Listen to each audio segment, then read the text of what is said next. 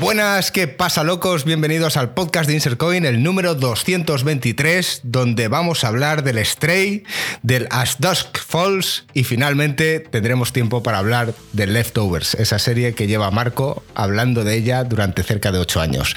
Así que vamos a por ello y a tope chavalote.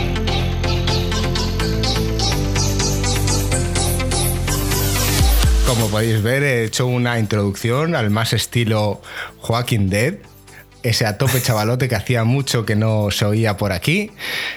Es un homenaje a que está de vacaciones, está escribiendo su libro y, bueno, desde aquí, si nos escuchas, Joaquín, tío, por favor, eh, escríbenos en Discord o en Twitter o algo diciendo hashtag a tope chavalote. Y un saludo a Alex, también muy fuerte, que hoy no está con nosotros. Eh, hoy está el dúo dinámico, estamos Marco y yo. Marco ha terminado su mudanza. Quien esté en Twitch podrá ver que hay un nuevo setup y está viviendo entre cajas. ¿Qué tal, Marco? Bueno, eso de terminar la mudanza es una forma de decirlo, pero sí. O sea, básicamente vivo entre cajas. O sea, gringo, tengo toda la casa llena de putas cajas, tío. Estoy hasta los cojones pero hasta los cojones. O sea, cajas por todos lados, vas a la cocina y hay cajas, estoy usando. Eh, una cosa que, con la que no he contado todavía y no he podido ir a comprar es una basura. hay un cubilete pequeñito de basura que tiene la casa y ahí pues voy tirando, pero, pero es que hay tanta basura que tengo que, tirar que, estoy ya empleando cajas para tirar. ya, llevamos una semana ahí y estás usando esa mini basura. Sí, luego mi terracita, mi terraza, eh, creo que me van a decir algo los vecinos o va a decir algo porque parezco, parezco gitano. O sea, que decir, está repleta de cajas repleta hasta arriba de cajas que flipas. Claro, y pasa por allá alguien y dice, ¿esto qué es? Pero, pero es que no hay otra, no hay otra tío. Eh, los de la mudanza me, dijeron, porque les dije yo, oye, ¿qué pasa con todas estas cajas? Las tiro. Y me dijeron, no, no, tú nos llamas y cuando esté el 90% las recogemos. Los cabrones quieren volver a utilizarlas. Parece muy bien. Y a mí me ahorran el tener que cargar con tantas cajas a, esta de cartón. Pero vamos, que mi terraza ahora mismo, pues tío, pues parece un, un descampado. Dios mío, como un puto gitano, tío. Bueno, y te sientes cómodo, tío. Esto es como el unpacking, ¿te acuerdas? Sí. ¿Lo llegaste a jugar? Ah, sí, jugué las primeras pantallas, pero no me enganchó. Sé lo que quería transmitir el juego y, lo entiendo, pero no me apetecía en ese momento jugarlo y lo dejé. Pero algún día lo jugaré. Eh, sí, o sea, lo malo es que yo vivía en una casa relativamente grande y paso ahora, ahora a una pequeña. Entonces, eh, no cabe todo, no cabe. Entonces eh, estoy viendo que tirar, ya he tirado mazo de ropa, he tirado mazo de cosas. Pero evidentemente todo lo que tenga que ver con Insercoin va a mantenerse aquí. Eso es la esencia. Y como bien dijiste en el Discord, tío, en una mudanza lo primero que se conectaron son las consolas y la televisión. Bueno, no he contado esa. A quien, a quien, a quien esté en Discord, insto a todo el mundo a que se meta a Discord y viva todas estas cosas en directo porque nos reímos. en este caso nos reímos de mi desgracia y es que os voy a contar. Desde que, desde que los tíos llegaron a la otra casa y empezaron ellos, porque ya dije que yo pago una mudanza en la que ellos te empaquetan las cosas. Entonces, empaquetaron la tele lo primero. Y yo dije, joder, qué bien empaquetada está. Le pusieron como dos o tres mantas, luego la volvieron en cartón, o sea, bien empaquetada. Y, veo que empiezan a meter cosas en el camión, pa, pa, y la tele sigue ahí, sigue ahí. Y digo, ah, bueno, pues harán ellos, ellos dirán que lo más seguro es meter la tele al final, supongo. Sí. Eh, llegan aquí a esta casa, ponen la grúa, porque desde era un primero, pero podían poner la grúa para subir todo, digamos, por la, por la grúa. ¿Cómo que una grúa? O sea, ¿en una mudanza trajeron una grúa? Sí, traen una especie de grúa, montacargas, estos que se llaman, no sé cómo llamarlo, que, que, lo apoyan sobre la terraza y es una escalerilla que va subiendo todo. Hostia, qué guapo. Sí, es como una cinta de correr, gringo, y va subiendo todas las cajas. Hostia, qué guapo. que que supuesta ya, ya sube lo que es mi tele, la desempaquetan, la cogen así, la ponen en plan todo con mucho cuidado. Y yo, yo veo algo raro en mi tele. Digo, esa esquina, me acerco y, se había pegado una hostia a la tele. O sea, está reventada. Tenéis las fotos en Discord, las podéis ver. Pero reventaron mi tele, la que tú mismo te has comprado esta semana, gringo, la LG de 65 pulgadas, la reventaron. Ahora hablamos de eso también. Y los pavos dijeron en plan, hostia, tal, pues Ahora estoy, no estoy jodido. Por suerte tengo la misma tele en 55. O sea que he perdido 10 pulgadas durante esta semana y tal. No me voy a quejar. Pero eh, escucha, soy un privilegiado. La, la, desempaquetaste con ellos ahí y entonces ya viste que estaba destrozada. Porque si se hubiesen ido. No, claro, claro. O sea, a ver, hay que fijarse en estas cosas y, y ahí estaba reventada estaba, o sea, un lado, una esquina estaba doblada para adentro. Como si hubieras hecho fuerza y lo hubieras doblado. No, eso como si se ha caído y de golpe. Se ha caído. El tío dice, no, es que en el camión con los baches, digo, esto no es de unos baches. Esto es de cogerla y que alguien la suelte y que haga pa contra el suelo, directo. Pero bueno, eh, hablé con la empresa de transportes, me han dicho que, que, tienen seguro y lo único que ahora me tengo que, me tengo que esperar 10 días para que el seguro del OK y en principio me pagarán lo que yo pagué por ella. Que ya he ido al Mediamar, he cogido la factura y, puede que me saque hasta unos 200, 300 eurillos. Porque ahora mismo tu tele está más barata que cuando yo la compré. Yo la compré, era, costaba 1.650, si no recuerdo mal. Sí, 1.650. Y ahora está en 1.400 y pico, 1.400 poco. Así es. Joder, pues eh, menuda gracia, ¿no? Al menos sí, menos mal que tienes la otra tele. Ya que hablamos de teles, también hay otra desgracia relacionada conmigo y también relacionada con la tele. Los, los viejos del canal sabréis que yo también he estado ahorrando un poquito para una tele y como ha dicho Marco, me he comprado la misma que tenía él. La razón, bueno, tenía la duda entre comprar la de 55 o la de 65 no la iba a comprar antes de tiempo porque, como sabéis, vivo en Portugal y la tenía que comprar en España. La entregaban en 48 horas y digo, joder, pues solo voy a comprarla cuando vaya en coche para allá. Total, que digo, Buah, este fin de semana voy eh, y cuando voy a comprar, eh, pues la de 55 estaba agotada. Así que la decisión fue fácil. Eh, me duele un poquito en el bolsillo, pero bueno, habrá que, ahorrar un poquito después y ya está. Luego venía la segunda pregunta, que es, gringo, ¿no te planteaste si la tele entraba en tu coche? Y yo dije, sí, busqué en internet, oye, modelo, tal, no sé qué, y vi algunas fotos y vi que la tele definitivamente entraba. El gran problema, no entraba con la caja.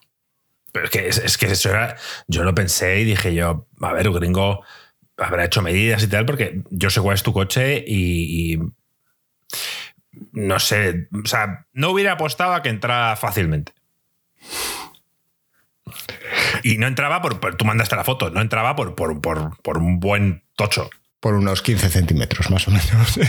El problema es que si tú ves la foto que yo pasé a Discord, es de alguien que metió una tele del mismo tamaño, el mismo modelo, en el coche. Y entra justa. Pero claro, la caja de la tele viene con su polespan dentro de la caja, bla, bla, bla, y toda la mierda. Y incluso tiene el, soporte de debajo, lo tiene en un lateral. Por lo tanto, se amplía aún más lo que es la longitud. Sí. Total, que, que decidí no, no desmontarla y llevarla suelta y aprovecharme y llevarme otras mierdas. Total, que la tele ha llegado hoy precisamente. ¿Ya la tienes conectada? Ya la tengo conectada. Ha llegado hoy. Lo contraté al final con un servicio de transporte aparte. ¿Va a haber, unas, primeras impresiones? No, porque no he tenido tiempo, porque me ha llegado hoy. Vale, pero ya, está, puesta. La he conectado, sí. Y, puedo tener una... cómo es de grande? Cuando vi la caja, me parecía enorme. Em, una vez sentado en el sofá se ve, se ve bien. No, no, es, no es enorme, o sea, está bien. Iba a decirte que problemas del primer mundo, yo que estoy acostumbrado a la de 65 he puesto la de 55 en el salón, la distancia es más o menos la misma la que tenía en el salón anterior. Y, problemas del primer mundo, diré que la veo ahora pequeña. Y yo, joder, es que no veo a los monigotes en el FIFA bien. Yo encima pongo la, la cámara de cooperativos, aquí decir, yo me alejo en el FIFA, cuanto más campo vea mejor, y veo hormigas en vez de jugadores. Es un problema, tío. Lo, del tamaño, siempre acostumbrarse a, cosas más grandes, muy bien, pero luego cuando tienes que ir a lo pequeño de nuevo, tío, una putada. Sí, esto sácalo de contexto y suena fatal. Sí, ¿eh? sí, sí. Bueno, esto lo podrán hablar otros más que yo, pero vamos, seguro. seguro que es un drama. Bueno, decirte que, claro, yo estoy solo aquí y esa tele pesa la hostia. Marco, ¿pesa? ¿La has intentado coger tú solo? Sí, sí. La tele no, lo que pesa es el, la base. Eh, Bueno, y la tele por sí sola también. No, la tele, lo que pasa es que es difícil de coger porque es, un, es una lámina. Es muy fina, sí. Bueno, pues no sabes las peripecias que he tenido que hacer para poder colocarla donde tiene que ir la tele.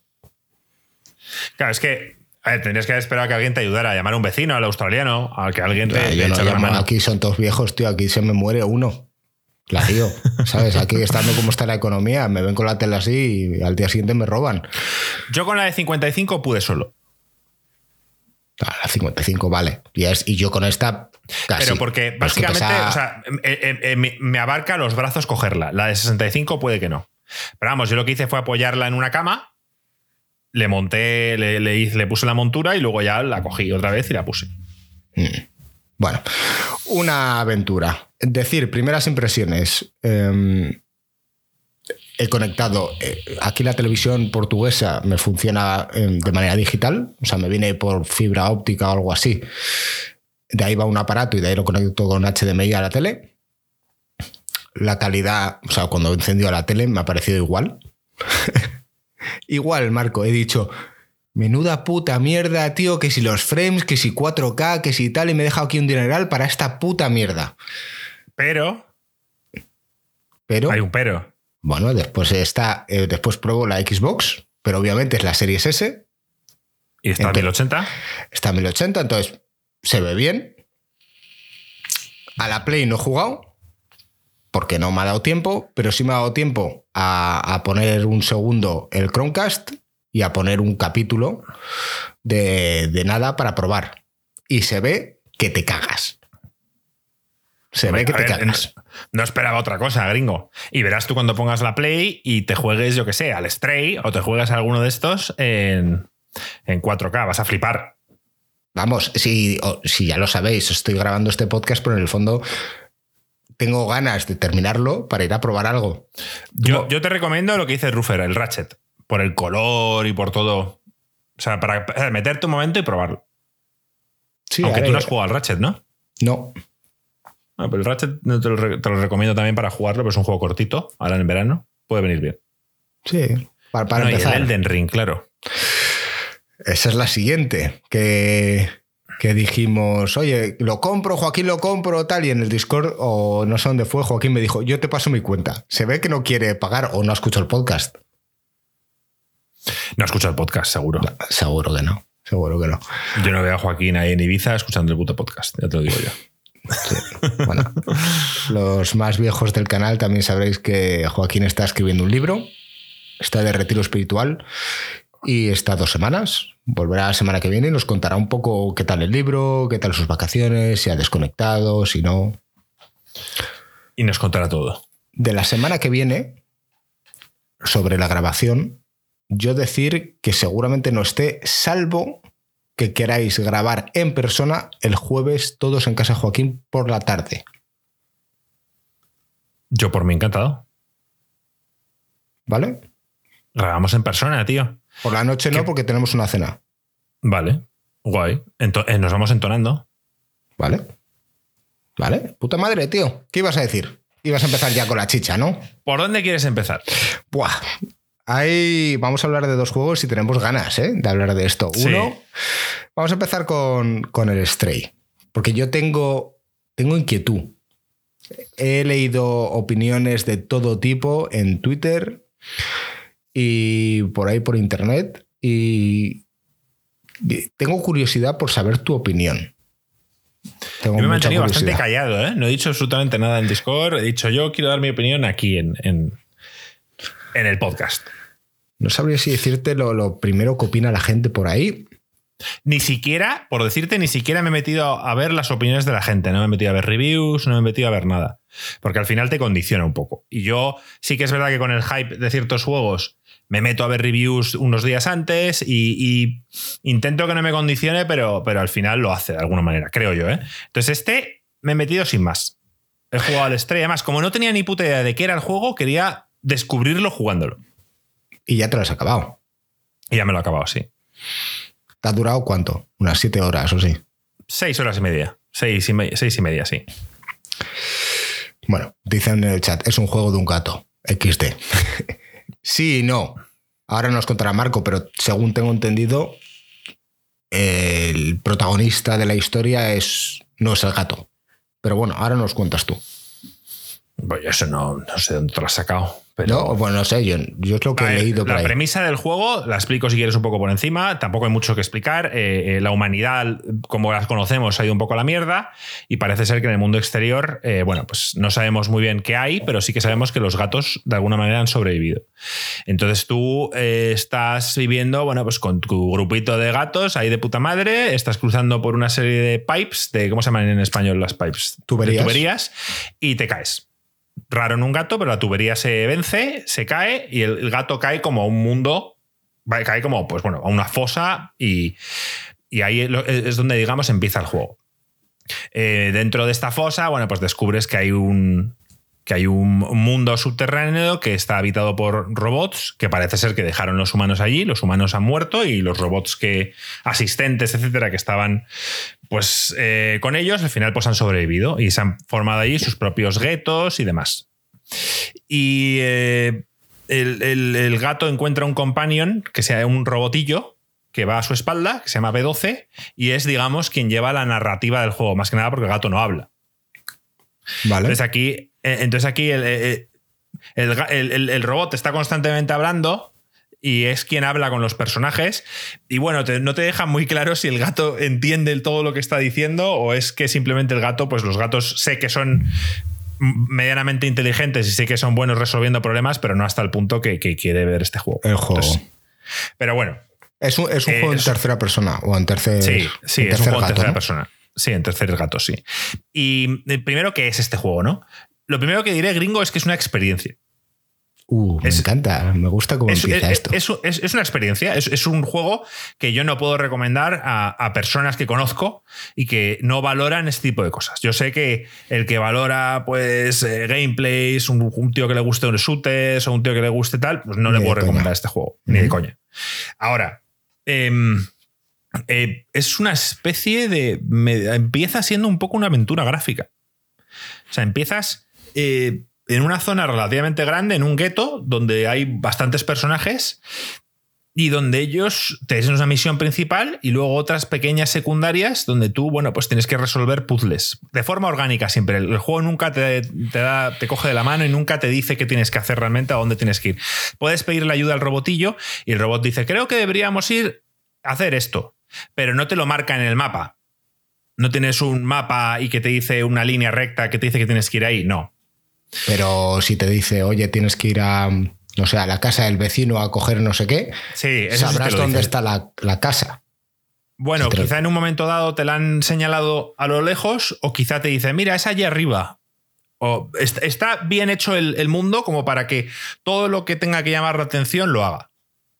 ¿Vale? Hay muchos neones, hay muchas tiendas. Primero diré que, que, el que los gráficos son, son un canteo. a mí, tanto las animaciones del gato cómo se mueve el gato es espectacular y el mundo está súper bien recreado y el detalle que tiene cada habitación y todo está, vamos, a mí me ha dejado bastante pillado para ser un juego indie. Ahora, em, ¿qué, es este juego? ¿Cómo se juega? Pues una aventura gráfica. Vas, vas, cogiendo objetos que luego tienes que utilizar en otros sitios para. para pues resulta que hay, pues yo que sé, encuentras. Em, eh, notas musicales, quiere decir, como partituras musicales. Y entonces, pues hay un tío que toca la guitarra. Pues vas y se las entregas y vas viendo a ver qué pasa. Luego vas encontrando otra cosa que resulta que vas a poder utilizar en otro lado. Y es un poco así. Ah, ¿Hay alguna algún, algún momento en el que te quedes atascado? Como en las típicas aventuras gráficas en el que no sabes, no has encontrado un objeto y te quedas en una habitación. Sí, ah, bueno, sí que hay algún momentillo en el que eh, no, tengas claro qué tengas que hacer, pero no es un juego difícil. No, no, no, es un juego difícil. No tardas más de, 5 o 10 minutos en averiguar cualquier cosa. Y los puzzles son sencillos. Los puzzles son muy sencillos, sí. Porque hablaban un poco de eso, ¿no? O sea, aventura gráfica, puzzles, no sé si algo de plataformeo. A ver, la plataformeo, eh, esto quizá es un, es un pero al juego. El plataformeo es em, automático. Es una línea recta, ¿no? No, tú, tú, marcas al gato donde miras y te aparece la X para saltar sobre esa superficie. Entonces el gato tú le das a la X y el gato salta. Pero tú no controlas ni el nivel de salto ni nada. Es, simplemente pasar del A al punto B dándole un botón. y, bueno, eh, quizá, quizá hubiera molado más tener más control sobre lo que es el salto, el gato y tal, pero, pero para este tipo de juego quizá hubiera sido una locura. Mola mucho el cómo te. Digamos que ves una verja y tu intuición de, y tu instinto de, toda la vida de videojuegos es que por una verja no pasas. De barrotes. Sí. Pero claro, tú vas y digo yo, coño, y vas con el gato y, ves como que hace entre los barrotes y se mete, ¿sabes? sí. Eh, eh, entonces, ese tipo de cosas molan porque puedes meterte debajo de camas, puedes hacer muchas cosas que, no podrías hacer como siendo una persona o que, digamos, no ni se te ocurriría. Entonces, mola, mola mucho el investigar y el ver qué hay en las habitaciones. Mola mucho el mundo. Es, un mundo que a mí me, ha intrigado, la ambientación me parece espectacular. Me ha gustado mucho. Me ha gustado el, paquete del juego. Pero está bien implementado, rollo cyberpunk. Eh, ¿Se podría decir que el mundo está más vivo que el cyberpunk? Pues lo parece. Hay poca gente, pero lo parece. Eh, hablamos de Cyberpunk 2020. Parece ser que ahora Cyberpunk es la polla eh, con la nueva, con el último parche que pusieron, lo que quieras. Eh, a mí Cyberpunk se me pareció muerto. Ves, ves viandantes por las calles, pero no, no tienen vida. Tiene mucha más vida un Red Dead Redemption. ¿Sabes lo que te quiero decir? Incluso un GTA V tiene mucha más vida. Es verdad que el, impacto del juego es un juego de 7 horas, digamos, más pequeño, tal cual, y no es comparable. Eh, pero, pero que está bien ejecutado. Sí, luego tiene pequeñas zonas de stealth eh, tiene varias zonas el juego, vas pasando, tiene una serie de, mecánicas mm, interesantes. Hay momentos en los que tienes que huir de una serie de, bichos, se llaman Zorg, si no recuerdo mal, que, tanto los robots como los tienen miedo, son. No dejan claro si son orgánicos o robots. Yo creo que son orgánicos. Creo que es como un virus, no sé, parece algo como unos bichos raros. La cuestión es que eh, hay, hay momentos en los que te persiguen y tienes que huir corriendo y tal cual, y vas pasando de zona a zona. Me jodió porque la primera zona es la quizá la más grande y es donde te apetece un poco ir descubriendo todo y dejarla finiquitada. Y hay un momento en el que había una cosa que no encontraba, por eso digo que, no te resuelves todo, gringo, hay, hay, cosas que no he podido resolver y que al marcharte de esa zona no puedes volver. Te lo avisan, ¿eh? Te dicen, oye, vamos a avanzar, despídete de, todos o haz lo que quieras hacer porque aquí no volvemos. Y entonces, bueno, pues lo dejé, lo dejé a medias. Creo que hice bastante, pero, pero una cosa que me quedé un poco con la intriga, lo, dejé. Y decir que a mí el juego me, ha gustado mucho. ¿Dirías que es un juego... Tú, ya has dicho que no, no recomiendas a cierto, cierto tipo de jugador, pero el que lo ha hecho, lo ha hecho intentándose ganar un poco todo ese ejército de seguidores que hay a favor de los gatos, ya sabes cómo son los gatos en, internet, tío, todo lleno de memes, tal cual, todo el mundo ama a los gatos, tío, yo soy alérgico, así que a priori, por ser un gato, bueno, a mí no me va a atraer, pero por ser una experiencia y una aventura gráfica, quizás sí. Dirías que, es un juego para mí. A ver, es un juego para ti porque, porque es un juego de puzzles, es un juego ambiental, es un juego con una historia escueta pero interesante, el mundo mola y, yo creo que a ti te puede gustar como experiencia. No te lo recomendaría con tu larga lista de juegos que tienes ahora. No diría, deja todo lo que estás haciendo y ponte a jugar al Stray. No haría eso. Pero sí que es un juego que yo sé que a ti te, te gustaría. Dicen por el chat que los puzzles son una broma. Sí, son fáciles. No, no tiene más. Entonces no, no supondría un reto para mí. No. Por eso digo que es una experiencia, no digo que es un juego de puzzles. No. No, no tiene ningún tipo de, reto a nivel de puzzles. Vale. Y, por ejemplo, Joaquín, que estaba esperando mis impresiones porque decía que tal. Yo a Joaquín no sabría qué decirle. No sabría qué decirle, porque primero Joaquín sé que tiene una afinidad con los gatos. O sea, yo sé que a Joaquín le encantan los felinos. O sea que por ahí ya le tienes ganado. Es más, si este juego fuera un perro. No. Creo que Joaquín, creo que Joaquín no, no, hubiera dicho ni siquiera de a ver qué, qué opina Marco del juego. Esto es a lo que iba. Que, que hay un tipo de jugador que simplemente porque le gusten los gatos ya le intriga. Y ese es Joaquín. Exacto, exacto. Ahora, que el tipo de gameplay mundo, tal y cual. El mundo también le va a intrigar. Lo, lo, que ocurre, los personajes que te encuentran, las historias que te cuentan, pues creo que sí que le gustaría. Ahora, eh, el gameplay como tal, no, no, te indican a dónde tienes que ir. Y Joaquín, tío, a veces, tío, es muy, se pierde mucho con estas cosas. Yo, mi apuesta es que yo, yo se lo recomendaría, pero mi apuesta es que él me vendría diciendo que vaya puta mierda, que, que está mal hecho, porque no. Eh, tal. Y luego, por supuesto, la rotura de inversión. Es decir, no, en ningún momento te dejan claro que el gato entienda lo que te está diciendo el robot. Das por hecho que, que algo entenderá, porque si no. ¿Sabes? Das por hecho que le tiene cariño. Eso, por supuesto. Pero no. Entonces, Joaquín diría: ningún gato sería capaz de hacer esto. Y digo, bueno, pues ya está. Pues entonces te ha roto toda la inversión, Joaquín. No, no lo vas a disfrutar. Bueno, ya, Joaquín, si se quiere inventar algo, podría decir que es una civilización muy avanzada y que llega un momento en el que se le ha implantado chips a los gatos y son capaces de entender a los robots. Imagínate. Yo creo que. A ver, si este juego estuviera en Game Pass, que no lo está porque está en Sony, pero este juego está en el, en el PlayStation. Eh, no sé cómo se llaman los tiers, tío. No, sé, no me voy a acordar. En el intermedio, ¿Sí? este juego está incluido. Entonces, si Joaquín lo pagara, ese intermedio, pues sí que diría, oye, juégalo.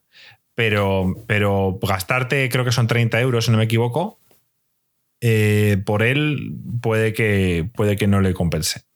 Creo yo, ¿eh? Yeah. Pues tengo mis dudas. Creo que este juego, mi recomendación para Joaquín y para todos los que escuchéis este podcast pensando que os asemejáis mucho a Joaquín, es que esperéis a que este juego esté en, en PlayStation Plus cuando, cuando esté, que será dentro de seis meses, de siete meses, lo que sea. Pero ya También he está oído que, que, tiene problemas en PC. Has dicho que esté ya en PlayStation Plus. No, pero en el, en el que te regalan, en el tier más bajo, en el que te regalan el juego. Ah, vale. Cuando baje de tier y sea, sea el tier, digamos, el básico, ahí es cuando quizá. Ahora, eh, sí que he oído, no me he visto ningún review, pero sí que he oído lo de las notas. He oído que este juego no para de tener 8 y 9. No sé si en Metacritic, tío, podemos ver eh, cómo está el juego de, notas. Lo voy a buscar ahora mismo. Vale. Eh, decían en el chat que es un juego que lo están valorando muy bien. Aquí, claro, habría que ver si son realistas. También valoraron muy bien el Cyberpunk. También a depende ver, no es de lo qué. mismo. El de Quarry, que a ti te gustó, también es una experiencia y es otro tipo de juego diferente y también tenía buenas notas, pero a lo mejor no es un juego que sea para todo el mundo. Stray, tío, 84 de media por la crítica, 8,8 uh, de la gente. Ah, eh, yo lo digo ya, esto es un sólido. Yo no, no sé quién, Black, en, en, en, Discord hablaba de que para él era un full pedal. Y, no, no voy a discrepar con él en el sentido de que él, él explica por qué. Dice, oye, pues es que me ha dado todo lo que yo buscaba en este juego. Estupendo. A, mí me, se me ha quedado en un sólido. Me, ha, me, ha, apañado una semana, me ha apañado. Es un juego, es un gran juego para el verano. En esta sequía agradecemos que juegos, que equipos indies como es el caso de, del de Stray, pues saquen estos juegos aquí. Tío, los disfrutamos y a mí, a mí me ha encantado la experiencia, pero no me parece que sea una experiencia de, de full pedal. Yo lo dejaría un sólido, en un sólido. Es un sólido, sí. no para todo el mundo. Y bueno, pues ya sabiendo un poco eso, decide si lo quieres, te quieres dejar los 30 euros o quieres esperar un poco. O pagar. A ver, yo, yo del PlayStation Plus, el, el intermedio, por ahora he, jugado al Blasphemous, he jugado al Stray y, tengo todavía cosas por jugar. O sea, le voy a sacar partido a, eso. Entonces, si pagáis el intermedio, desde luego que darle una oportunidad. Yo, por ejemplo, aquí en el chat a Ruffer no le ha molado nada, pero es que, joder, no es el tipo de juego que yo le recomendaría. No sé si alguno más del chat lo ha jugado, pero mm, no es un juego que, que, a las masas, creo yo, ¿eh? Bueno, pues mira el 8.8 de los usuarios. bueno, ya, pero como bien has dicho tú, esto es un gato y hay mucho amor por los gatos. Es un exclusivo de PlayStation. Bueno, exclusivo, es un juego de orientado hacia PlayStation. Mucho fanboy también vota por eso, al igual que pasa con Xbox. Entonces, bueno. Yo de las notas de los usuarios no, no, suelo fiarme de mucho, me suelo fiar de lo que pone la crítica. Y es alta, un 8,4 de media es altísimo. Es muy alto. Decían por aquí que tiene más nota que el Last of Us 2 y el Cyberpunk 2077. Ah, también es cierto que ha salido hace poco, hay que esperar a que todo esto se asiente y, la nota se acomode, ¿no? También decir que es un juego corto. Esto lo discutí con Frost el otro día. Sí, es un juego de, de, seis horas y media, siete, si exploras. Yo he explorado, ¿eh? Si vas directo, puede que sea incluso más corto. Pero joder, es que quien, va directo, quien va directo en este tipo de juego no tiene sentido. No sé para qué te lo has comprado. este juego es un juego de exploración, de descubrir historias dentro del mundo, de descubrir personajes, de meterte, bueno, pues en, meterte en cada rincón que puedas, en cada tejado y, ver todo. Mola mucho ser un gato, tío. Mola mucho pegar esos saltos y ver que puedes pasar por zonas donde normalmente en un videojuego no estás acostumbrado a pasar y mola. Dicen por el chat, hay un trofeo de pasártelo en menos de dos horas. Y luego dicen, ¿has visto la polémica, Marco? Entonces, Marco ha dicho antes que, no ha buscado nada. O sea que no, no tiene ni idea de qué polémica hay. Gente consiguiendo el logro de menos de dos horas en stream y pidiendo la devolución.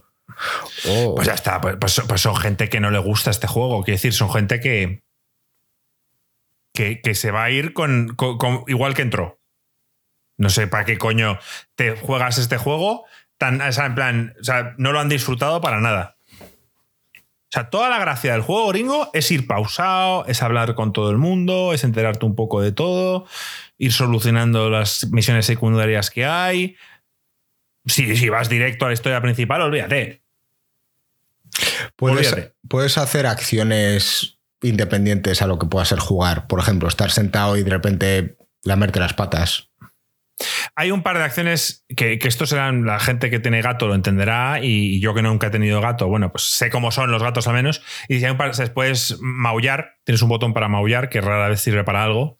Em, hay zonas donde puedes eh, arañar las superficies, en plan los sofás y, las, em, alfombras y demás, pero rara vez sirve para algo. La interacción se nota. O sea, por ejemplo, si eh, arañas un sofá, se puede llegar a marcar o a rajar. Sí, se marca, pero no se raja. Y, algunas veces descubres puzzles, descubres cosas. Pero quizá está, deberían haberlo implementado mejor. O sea, a esa, esa mecánica deberían haberla hecho un poquito mejor. Quizá no ponerte simplemente el botón en cualquier superficie donde lo puedas hacer, sino resaltarte ciertas zonas o donde tenga lógica rascar, por ejemplo, detrás de un cuadro. Es decir, voy a acercarme a ese cuadro y voy a rascar y ver que rascas y detrás hay una caja fuerte, por ponerte un ejemplo. Sí. Pues ese tipo de cosas te las, te las guían demasiado. Si lo hay, está guiado. Entonces deberían dejar un poco más al jugador averiguarlo. Pero como solo puedes rascar en ciertas zonas y en el 80% de las zonas que rascas no hay nada, pues bueno. Luego yo estaba convencido, me encontré un billar con todas sus bolas y, estaba convencido de que había un, un achievement si metía todas las bolas. Pues me, estiré un rato metiendo todas las bolas y no me saltó nada, tío. puedes, puedes golpear la bola blanca, pero no la podía dirigir hacia las otras. Entonces no pude como romper lo que es la, hacer como el saque inicial del billar. Pero luego metí cada bola en su agujero y no, no hubo forma, no me saltó el achievement. eso es muy típico de los gatos, ¿no? Que cogen con la pata e intentan tirar todos. Ah, eso, eso por supuesto lo hay. Eh, puedes subirte a cualquier estante y empiezas a tirar las cosas. mola, mola, mola. Está bastante bien. Bueno, tío, tú es que eres anti-achievements también un poco. No sé si lo has hecho porque te, te parecía entretenido intentarlo. Sí. Joder, pues eh, bueno, a mí me parece interesante. O sea, para los que estéis escuchando. para ti, cuando este juego esté en PlayStation Plus en el, en el Essential, o sea, en el, en el, básico, si lo tienes, pues juégalo.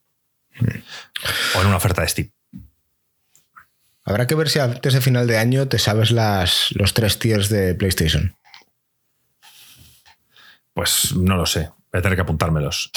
Extra, Essential y, Deluxe. El último, ¿cómo es? Deluxe. Eso no me, suena nada creíble.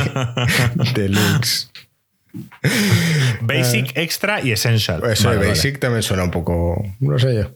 Bueno, habrá que aprendérselos. Que luego nos, mm. tachan de haters, ¿eh? Es que en Game Pass solo hay Game Pass, no hay tiers. Oye, antes... Bueno, sí, está el Ultimate, está el Ultimate y el, y el normal. Antes de ponernos a hablar del As Dusk Falls, que menudo nombre, eh, se podría llamar Mientras el atardecer cae o como el atardecer cae. Bueno, habría que verlo. Me gustaría hacer una pequeña mención a, a los juegos de Zelda, de los que hablamos y que ha salido el podcast hace nada, de ese primer Zelda. Ha tenido muy buena acogida. Muchas gracias a todos y un saludo a todos los que os hayáis unido a partir de entonces. Decir que yo estoy escuchando muchos de los demás podcasts, porque Marco, yo no he jugado a muchos de esos juegos de los que hablan. Y yo quería preguntarte si tú lo habías hecho. O sea, tú has jugado, por ejemplo, al, a los Oracle y los Ages, son los de Game Boy. Nada. Yo, eh, yo he jugado todos los Zeldas que han salido en consolas, mm, en las consolas. Todos los Zeldas que han salido. Sí. Todas las que han salido en, en portátiles no los he jugado. Salvo el, remake que hubo hace poco de la de Link's Awakening, que era un juego de Game Boy y que salió y que tú también jugaste.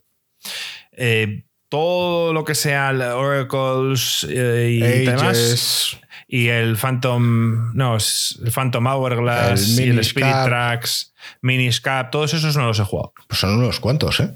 Sí, sí, sí. He jugado a, pues, pues, pues eso. Tampoco jugué el de Nintendo. El de Super. O sea, sí que lo jugué, pero no me lo terminé. Y el, de, y el, y el Zelda 2 tampoco lo terminé. Todo el mundo decía que era un drama, pues tampoco. Mi, mi enamoramiento del Zelda empezó en el A Link to the Past. Y desde entonces he jugado a todos. Todos los, los de consola. Todos los demás. Eh, bueno, yo te, voy a contar alguna. Me compré el, me compré el Four Swords de GameCube, pero mm, nunca pudimos jugarlo. es que no recuerdo si es que. Creo que no, no. O sea, tenías que jugarlo con la Game Boy Advance, creo. No, recuerdo ahora, no, no, quiero cagarla y decir algo. Juraría que, no lo compré. No, de hecho, creo que no lo compré porque te requería utilizar como la Game Boy Advance para poder jugarlo y tenías que tener cuatro Game Boy Advance para juntarte con tus amigos. Me parecía una locura. Y, jugué al infame tío Zelda eh, Ones of Gamelon. Es el de la CDI. El de la CDI. Al primero, al segundo ya no, no caí en la trampa. bueno, decir. Eh, que yo, bueno, andaba escuchando los podcasts de esta gente en el trayecto que hice de Lisboa a Madrid. Claro, tenía muchas horas, entonces me puse ahí algunos, ¿no? Y, como anécdota, paro en una gasolinera por Badajoz o por ahí. Si el responsable de la gasolinera nos está escuchando, por favor que deje un mensaje en, en este podcast, un comentario. Desde aquí te mandamos un saludo. Pero fue bastante curioso porque cuando voy a pagar, me encuentro al tío que no va uniformado, ¿sabes? Típica gasolinera donde van uniformados, pues este no, iba con una camiseta con la trifuerza aquí. y claro, pues eh, yo escuchando los podcasts esto, habíamos grabado esto, tal, estaba toda la gente revolucionada y digo, ah, tal, digo, bonita camiseta, tal, no sé qué, estoy escuchando precisamente un podcast tal de Zelda, ah, y entonces claro, el tío me empieza a decir, claro, yo ni siquiera había mencionado que, que nosotros que nosotros grabamos podcast. Porque claro, empiezo a hablar con él y dice, ¡buah! Los mejores, los Oracle y los Ages, dice, y el Miniscap. Y claro, mi cara. y tú te quedas como diciendo, no tengo ni puta idea de lo que me acabas de decir. Mi cara, un poema. Digo, ¿este de qué coño está hablando? Y. buenísimo. Y, y dice, no, es mi primer día, tal, y ni siquiera me han dado el uniforme. Ya creo que dentro de nada me lo van a dar. Dicen por aquí en el chat, dice, yo paro en esas gasolineras todas las semanas.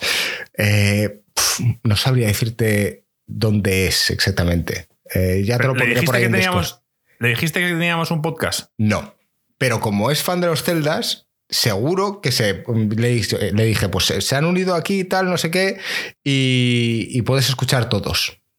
Ah, bueno, ya buscaré. Entonces, a lo mejor está escuchando esto y, dice, oye, eh, qué fuerte, ¿sabes? Y. Pues nada, tío, te mandamos saludos. Eso es. Luego dijo, ¡buah!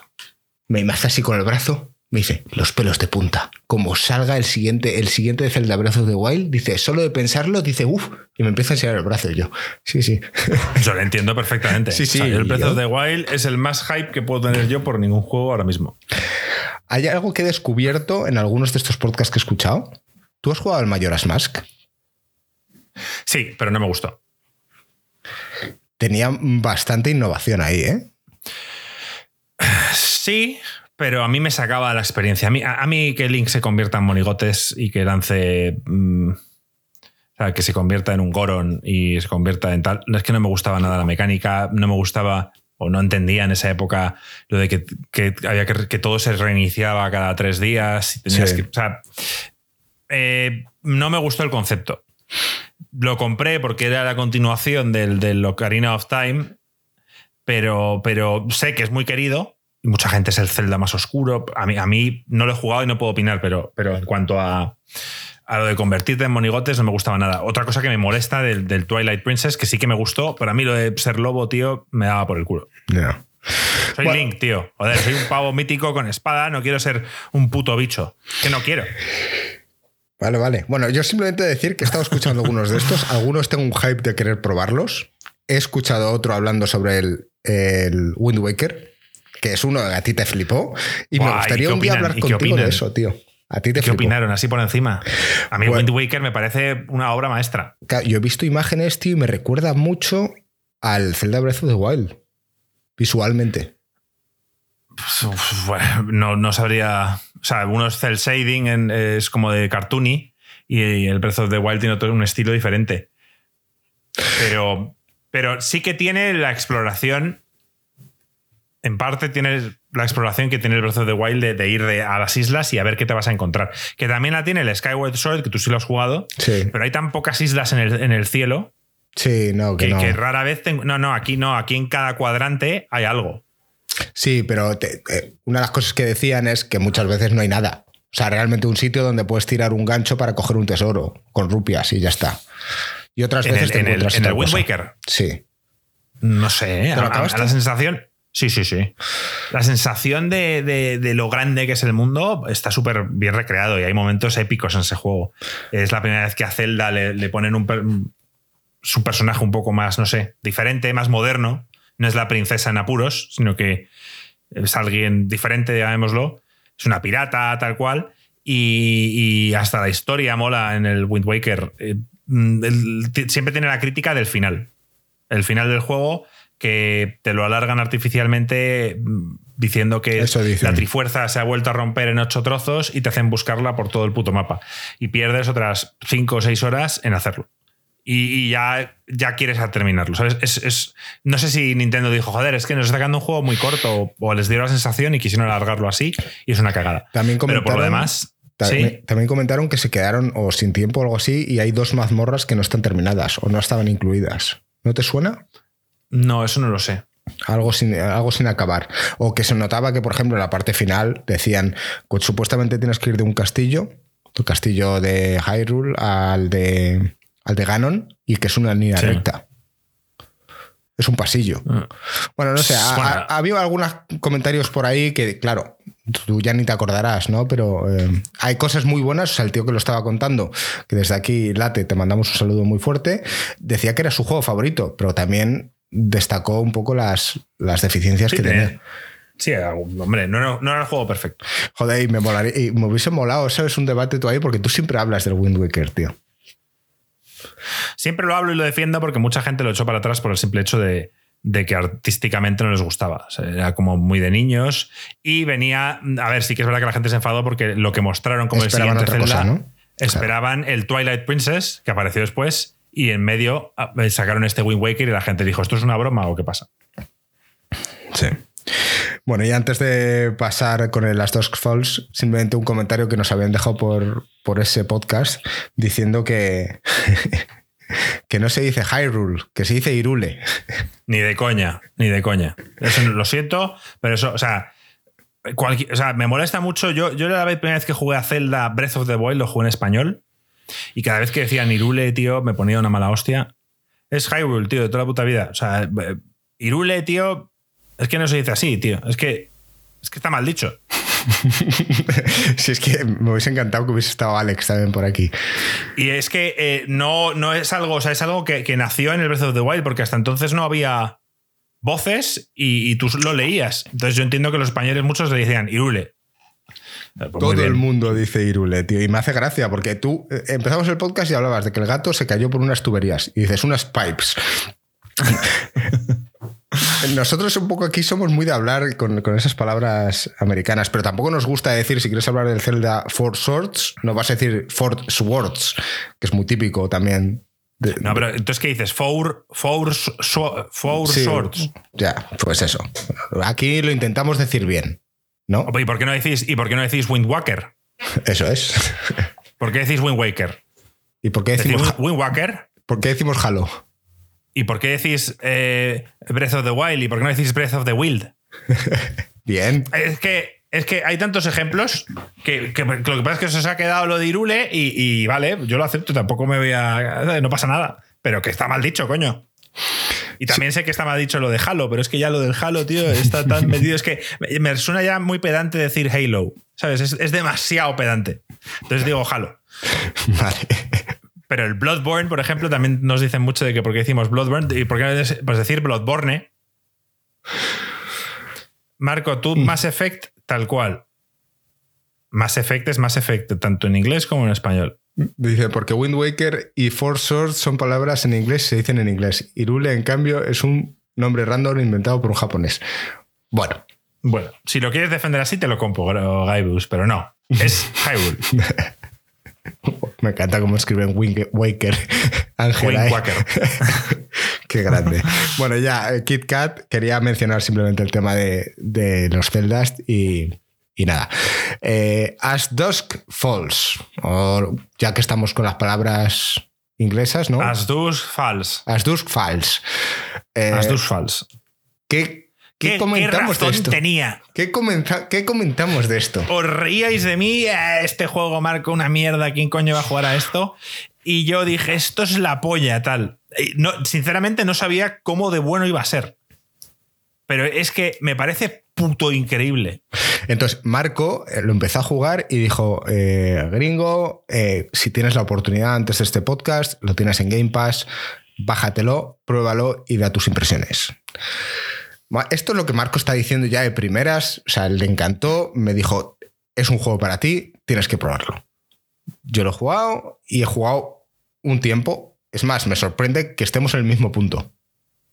Sí, a ver, eh, yo lo he tomado con calma porque eh, es un verano largo y he dicho, bueno, me está gustando y quiero acabar los capítulos y tener un día para, para darle una vuelta antes de empezar el siguiente. Es este juego, si, si no lo si no lo habéis visto, normalmente cuando Marco utiliza las habilidades estas del stream, te estaría poniendo aquí un vídeo de fondo.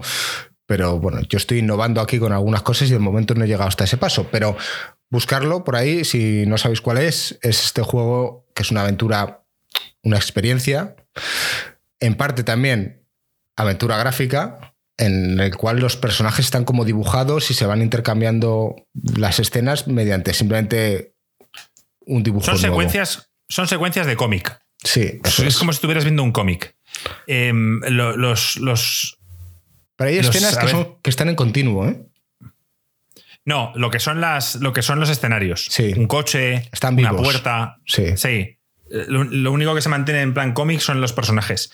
Y yo, yo pensaba que eso me iba a pestar más de lo que, me de lo que finalmente me ha encantado. No, no me molesta para nada. Me, me transmiten mucho las caras y, me ha encantado. Decir, gringo, que me entera hoy que los creadores de este juego son ex empleados de David Cage. ¿Y quién es ese? El, Quantic Dream. Eh, ah, bien. Detroit, tal. Todo esto se ha marchado de la compañía. Estaba escuchando un podcast en el que odian a David Cage, dicen que todo lo que ha hecho es basura.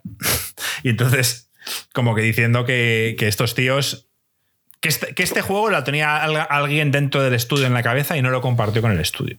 Esperaba que se marcharan para hacerlo ellos por su cuenta. Evidentemente es un estudio pequeño y este juego lo publica Microsoft.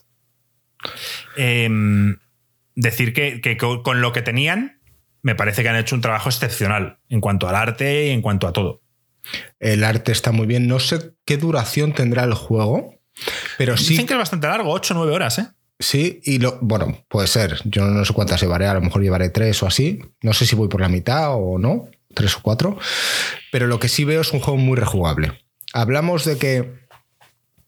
Tú me dices ahora si yo jugaría de nuevo al Detroit, que en aquel momento yo cuando lo jugué ya se hizo famoso ese, ese final que conseguí, que solo el 2% de la población lo había conseguido. Eh, aún así, no me apetecía volver a jugarlo. Pero te diré una cosa sobre este juego. O sea, me he pasado tres capítulos, no sé cuántos son en total. pero he conseguido unos resultados que no sé si hablaremos semi-spoilers aquí o no, pero me apetece descubrir el resto de las tramas, porque una cosa sí que está muy bien implementada es que en estos juegos de tomas de decisiones es que escala muy rápido. O sea, desde el primer momento del juego mm, me da la sensación de que todas las acciones que tienes que decidir tienen un impacto, cuando hay otros juegos de este estilo que no lo tienen. No, no, es, constante y, te pone todo el rato en, malas situaciones sí. donde yo considero que la he cagado. Vamos a explicar un poco de, la premisa del juego, si quieres, Ringo. Sí. ¿Quieres explicarla tú? Eh, sí. Em, a ver, ¿hasta qué punto puedo contar sin liarla con spoilers? Digamos que tú empiezas el juego y eres eh, un tío que se llama Vince visualmente se parecen mucho a Uriol Junqueras. Lo digo porque comenté un tweet, no sé si lo viste, Marco. sí, sí, sí, sí. Y, comentaron de vuelta, se parece, yo dije que se parecía a Ibai. Tenía un aire y tal, pero me respondieron que era Oriol Junqueras y, tienen toda la puta razón. Es igual, es igual el personaje. Bueno, total. Eh, este personaje em, empiezas en un coche con tu mujer y tu padre y tu hija y estás circulando por ahí y de repente llega un coche que viene en dirección contraria y te hace tener un accidente. No sé si tú tienes el accidente o no, porque depende de una serie de acciones si lo tienes el accidente o no. Y después tienes otra parte, al menos esto es en los tres primeros capítulos, no sé si después seguirá igual. Te veo preocupado con contar spoilers. Sí. Y, no pasa nada, no pasa nada. Son, son dos familias. y por otro lado hay los que provocan el accidente es otra familia donde van tres hermanos. Y entonces, en diferentes momentos del juego, manejas tanto a una familia como a la otra. Y tienes que tomar decisiones para uno y para otros. Y esos personajes luego se entrelazan. Has contado demasiado poco. Bueno, pues dale tú, tío. Léala. si, no, queréis saber más, iros del podcast hasta dentro de 15 minutos.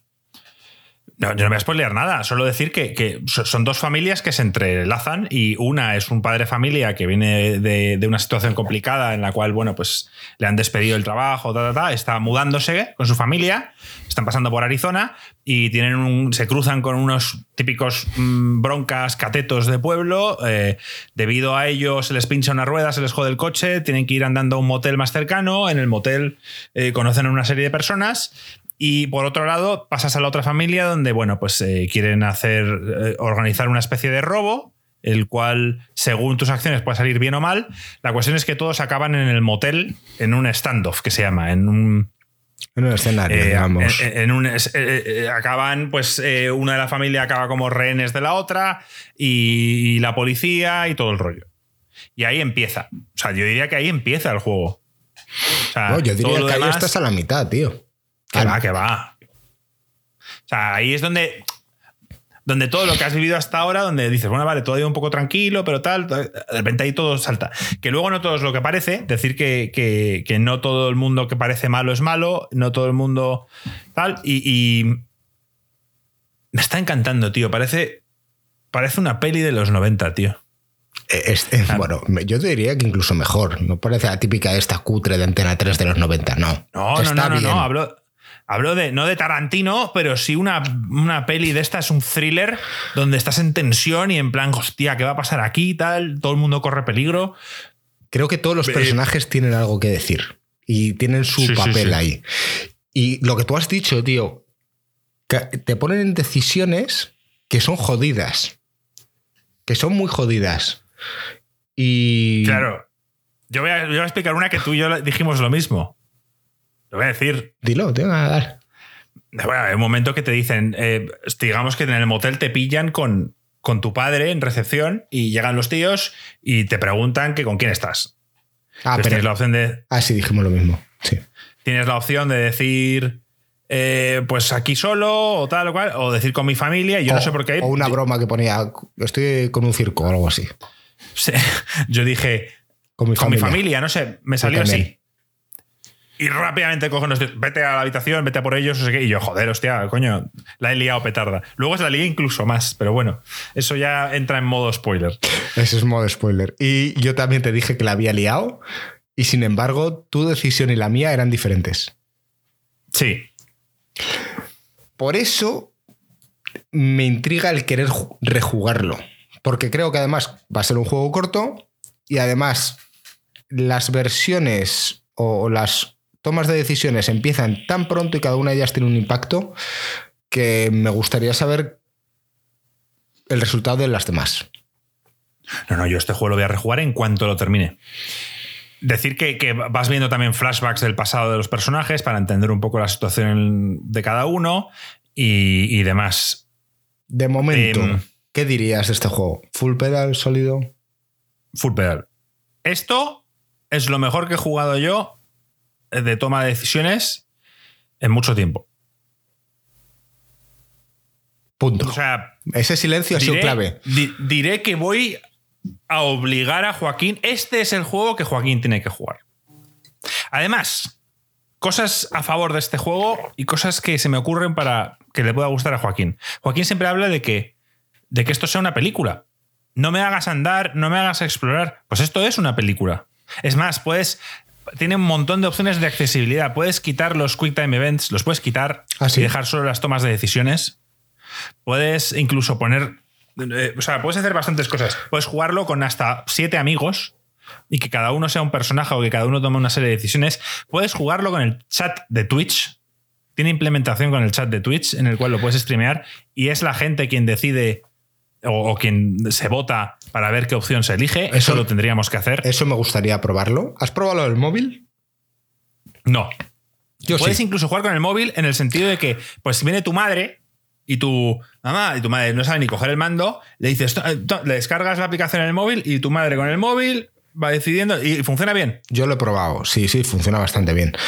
Decir que dejé de hacerlo, al menos era porque lo estaba probando con mi tele antigua, no sé con la nueva, pero eh, ¿sabes lo que pasa con, con el mando de la Xbox? Que si no lo mueves, la pantalla se oscurece sola y después se pone en modo reposo. Claro, pues yo lo tengo así. Entonces, ¿qué pasaba? Yo estaba jugando con el móvil y la pantalla se me oscureció. Y además fue bastante gracioso porque justo se mezcló con un cutscene donde caía el sol. Y digo, ah, esto será cosa del juego. Eh, está bien. Y creo que incluso lo hace divertido que tú puedes estar jugando con el mando y otra persona puede estar con el móvil. Claro, pues, siete personas. Eh, eh, me apetece explorar eso. Esto es para una fiesta, tío. De hecho, gringo, a ver, no sería justo que tú y yo jugáramos con Joaquín al juego, porque ya sabemos Sí. Pero yo, yo, yo insto a, que un día sentarnos con Joaquín, sentarnos en el sofá, y que abrirnos unas cervezas y que lo juegue, acompañado con nosotros, a streamearlo. Vamos a hacerlo el jueves que viene. Vale, si quieres hacerlo, lo hacemos. Vamos pronto, que le empiece con eso y después en el podcast que cuente un poco sus impresiones. Me parece estupendo. Yo, yo diría que este es el juego que Joaquín tiene que probar. Y Alex también puede venir y participar. De hecho, podríamos ponerles a los dos con los mandos y que sean ellos los que tomen las decisiones, discutan, tal, lo streameamos todo. veo mucho trabajo aquí, ¿eh, Marco, me veo ahí. ¿Qué trabajo? No hay, no hay ningún trabajo aquí. Eh, yo decir que estoy de acuerdo contigo. Para mí esto es un full pedal. Está claro que nosotros somos fans del género, pero creo que cualquier otra persona que no sea fan del género debería probarlo y si ya no le gusta, pues que nunca vuelva a intentar probar este tipo de juegos siempre denominamos full pedal de que aunque no te guste el género, tienes que jugarlo. Pues este lo tienes que jugar. O sea, a, todos los que estéis aquí en el chat, tío, si tenéis puto Game Pass, de verdad, jugaros el primer capítulo. Sí. La gente que en el chat que conocen a Joaquín dicen, bueno, no me puedo creer que este juego sea bueno, pronóstico que, pronóstico que Joaquín le va a parecer infame, pronóstico versión 2 que Joaquín ni lo va a probar el jueves. Es cierto que Joaquín siempre ha sido muy reacio a este tipo de juegos, o sea, no sé cómo le vas a convencer. Tú dices que le va a gustar porque le gustan las experiencias y no explorar. Yo tengo entendido que. Exacto. Joaquín siempre reclama de estos juegos que, que ponme una película. Claro, pero ponle una. Pues es que esto más, más película que otra cosa, pero no, no lo va a jugar. En, los demás juegos que nosotros tú y yo recomendamos, te obligan a explorar, te obligan a interactuar, te obligan a hablar. Y aquí, básicamente, es como una película en la que tomas decisiones y algunas veces, a modo aventura gráfica antigua, eh, te sale un escenario donde, por ejemplo, tienes que buscar en un coche y puedes buscar en la guantera, debajo del asiento, en los asientos de atrás. Y decir que es interesante porque no tienes tiempo para buscar todo. Eso es, cierto, sí. Entonces, eh, lo tienes que pensarlo más o menos bien. En plan, ¿dónde buscaría yo algo? Algo, pues tal. No te da tiempo a buscar las tres. Entonces, em, yo de verdad creo que este es el juego. No, no que Joaquín vaya a amar el género. No va a querer de repente jugar al Detroit ni al Heavy Rain. Pero sí que con este va a decir, pues sí, ¿ves? Esto es lo que yo busco en un juego de este tipo. Y si sale en un segundo, luego jugaré. Ángel dice una cosa que en principio era lo que a Joaquín y a mí nos echaba para atrás. Dice, a mí me hecho un poco para atrás los muñecos. Y luego Frost pues no, para nada. dice, Ojo, porque yo creo que tú y yo hemos terminado un arco argumental y yo creo que los siguientes van por otra historia, ¿eh? Porque al menos sí, seguro. lo que yo he terminado parece cerrado. No sé tú. Porque, yo he empezado el siguiente, he empezado el siguiente y sé, por dónde va. Lee, Vale. Dice Frost, yo este tipo de juegos, Marco, siendo fan del género, te digo que te lo termines antes de darle una calificación. Y te lo digo porque quiero ver cuán importantes son todas esas decisiones para la resolución final. A ver, eh, he dicho, he dicho que hay flashbacks y, luego eh, eh, hay saltos, digamos, hacia adelante también. Entonces, van a haber repercusiones, decisiones que tomaste hace mucho tiempo y cómo se traslada eso a unos años después. Yo creo que efectivamente una de las cosas que siempre me he quejado de todo este tipo de juegos es que las decisiones que tomas no tienen impacto y de verdad se nota, esto es como cuando juegas en un juego de lucha y dices, joder, se nota el peso del arma, pues esto es igual. O sea, dices, joder, esta puta decisión de verdad tiene un impacto, no de voy a coger la bola roja o azul. ¿Qué mierda de decisión es esta? Para esto no me hagas elegir. Son decisiones que realmente tienen un impacto.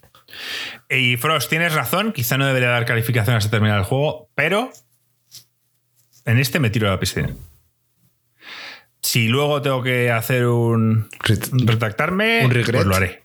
un regret, lo haré. Pero, pero yo diría que. Yo diría que por ahora, lo que he dicho hasta ahora es que si tienes Game Pass, lo juegues seguro.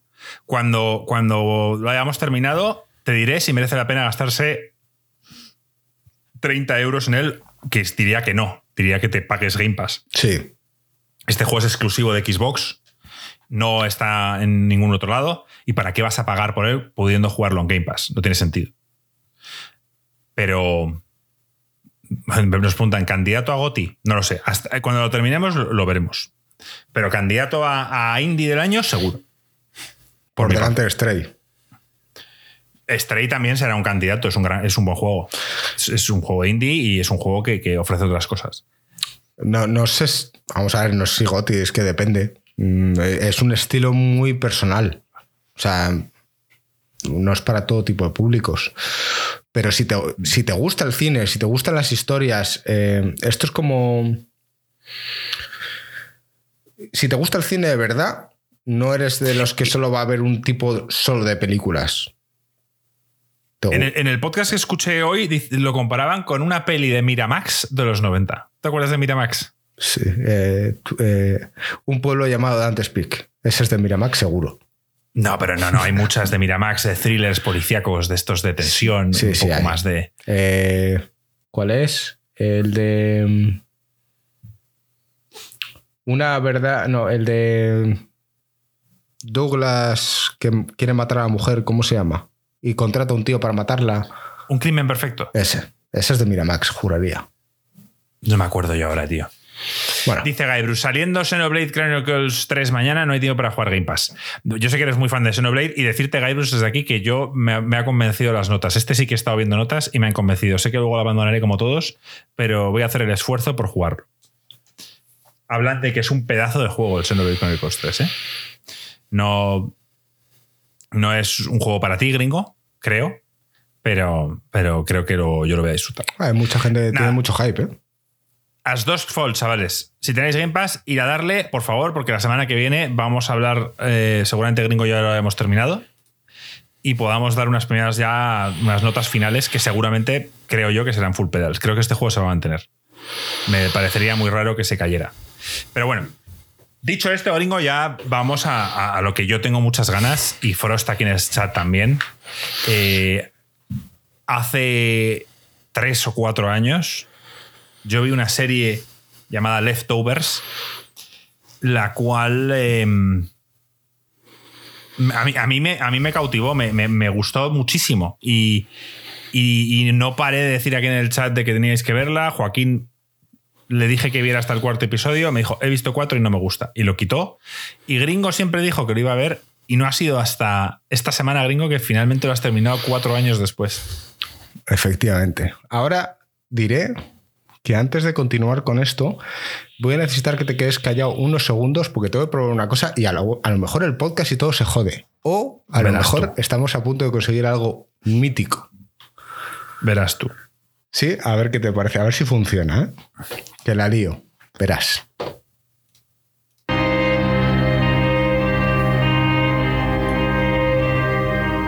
Soy una música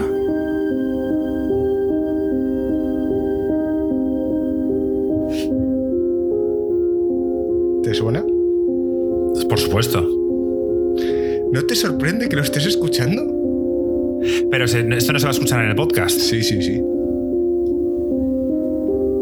Bueno, pues esta música es espectacular, eh, la usan constantemente en la serie y, a, mí es de una, a mí es una de las cosas que de primeras me llamó la atención. ¿Te ha gustado, eh, gringo? Me si la, pones es por algo. Claro, tío, tío, lo voy a poner aquí, tío. A mí Ahora hablamos un poco más de la serie, tío, pero. Pero va a estar así sonando todo el rato. No, no, se lo quería poner para. Ah, vale, vale, vale. Pensaba que ibas a hacer eh, en plan el, el, de ponerlo como en los podcasts que ponen la música de fondo. Musicón espectacular. No, Vale. Em, primera, primero que tenemos que decir aquí, ¿va a haber spoilers o no va a haber spoilers? Yo diría que sí. Sí, esto es. Tenemos que hablar de esto con spoilers. Estos spoilers a tope, o sea, no hay, no hay manera de protegerse de esto. Así que si no habéis visto la serie, también te diría que esta no es serie para todo el mundo, pero si no habéis visto la serie y la queréis ver, si os gusta la ciencia ficción, si os gustan las historias profundas. Recomiéndala sí o no, y, luego ya vamos con spoilers, porque habrá gente que dice, bueno, me gustaría saber si a alguien le ha gustado. Vamos a ver, a, mí me ha gustado bastante, a mí me ha encantado.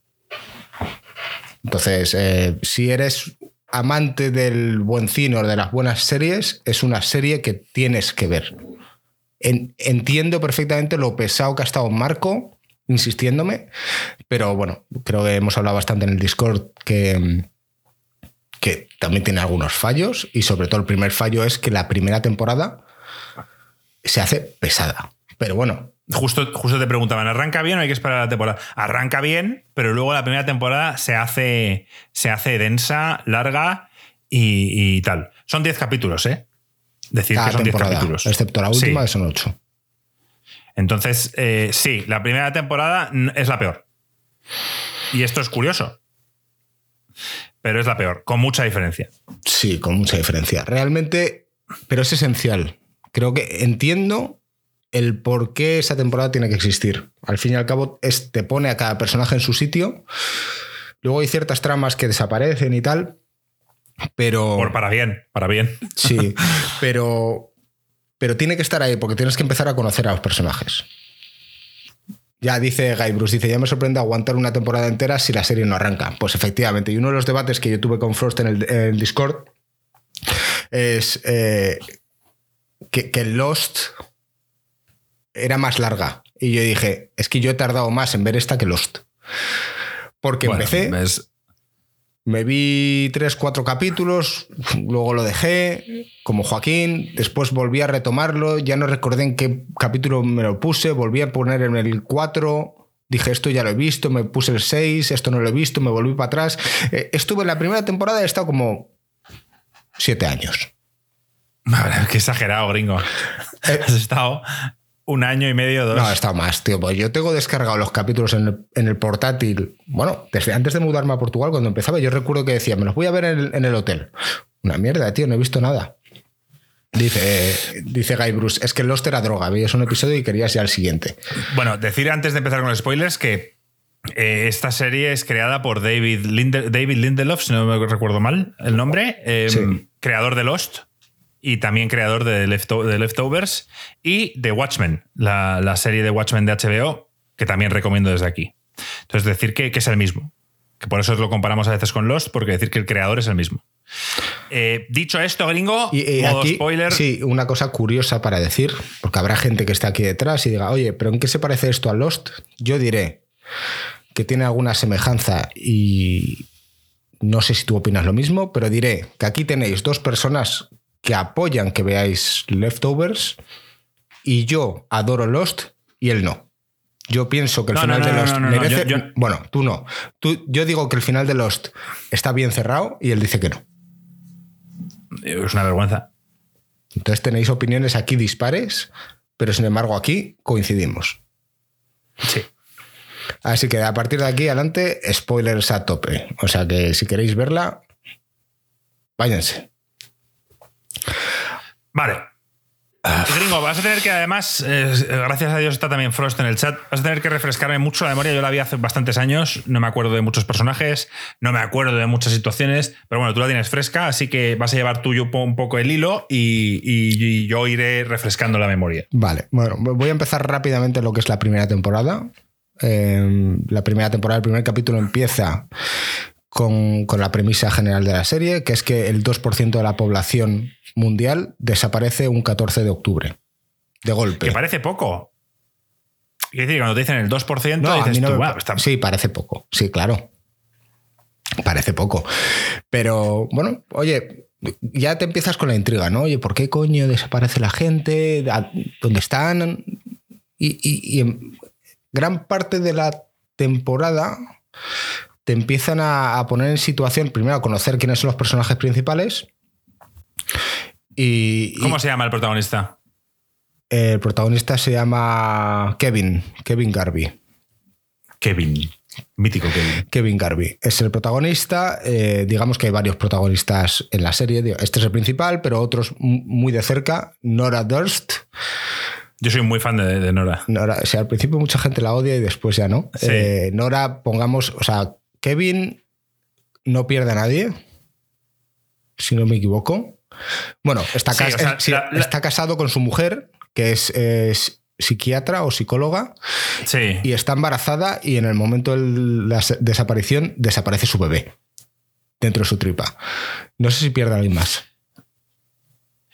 No. Creo que no. Eh, la, primera temporada va de cómo lidia la gente con la pérdida. Sí. Básicamente, Nora está destrozada, toda su familia ha desaparecido, si no recuerdo mal. Marido y dos hijos.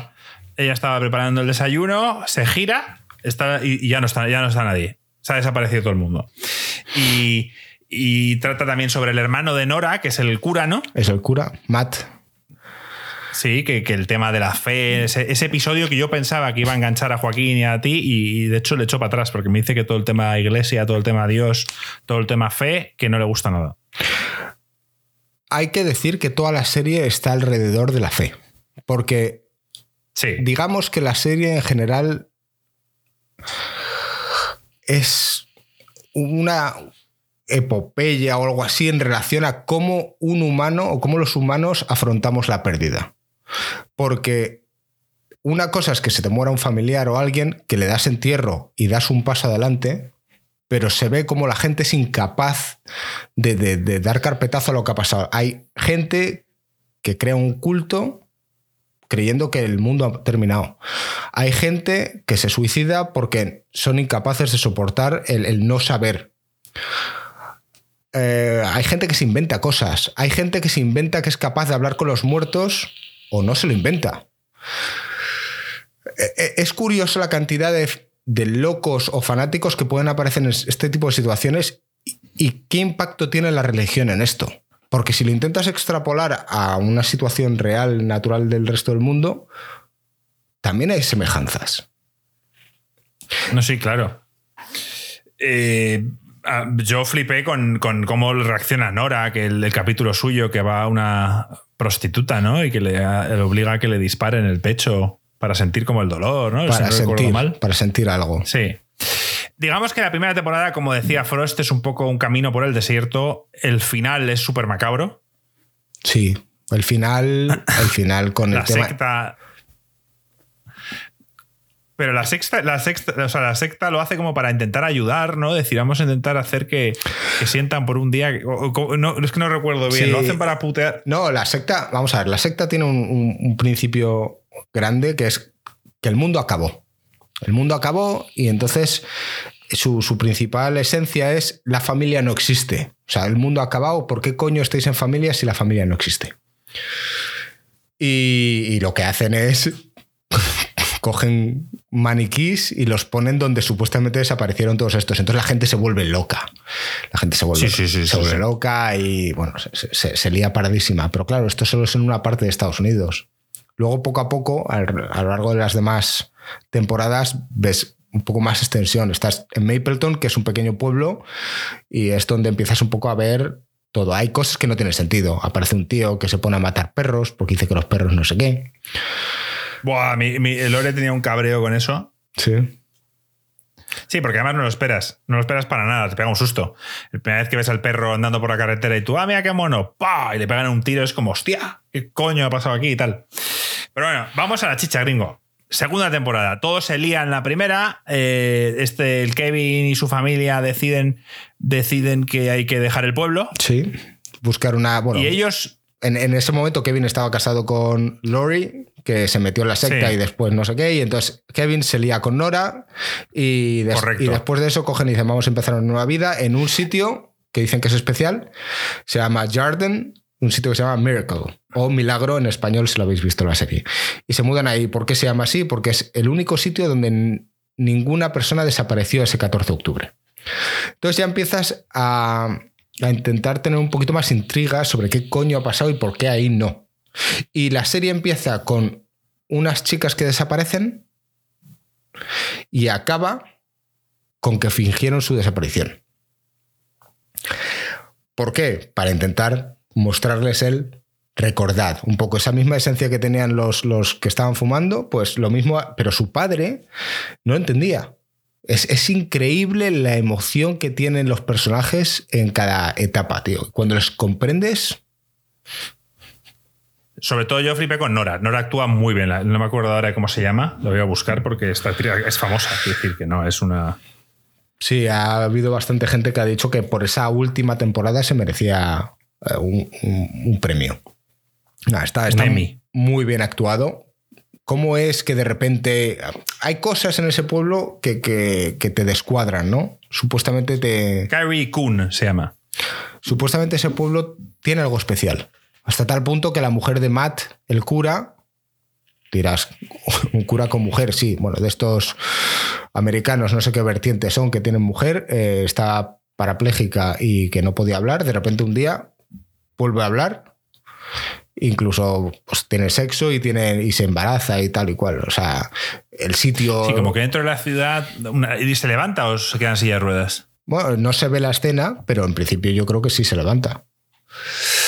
Y bueno, total. En general, la serie va avanzando un poco más en ese tema hasta un punto, en el capítulo 8, que me dijo Marco, a ver cuando lo ves, ese vas a flipar. Superagente especial. Superagente asesino, asesino especial o algo Asesino. así. Y entonces... em, Eso es una fumada. O sea, es de lo que más he disfrutado yo en la televisión en mucho tiempo, gringo.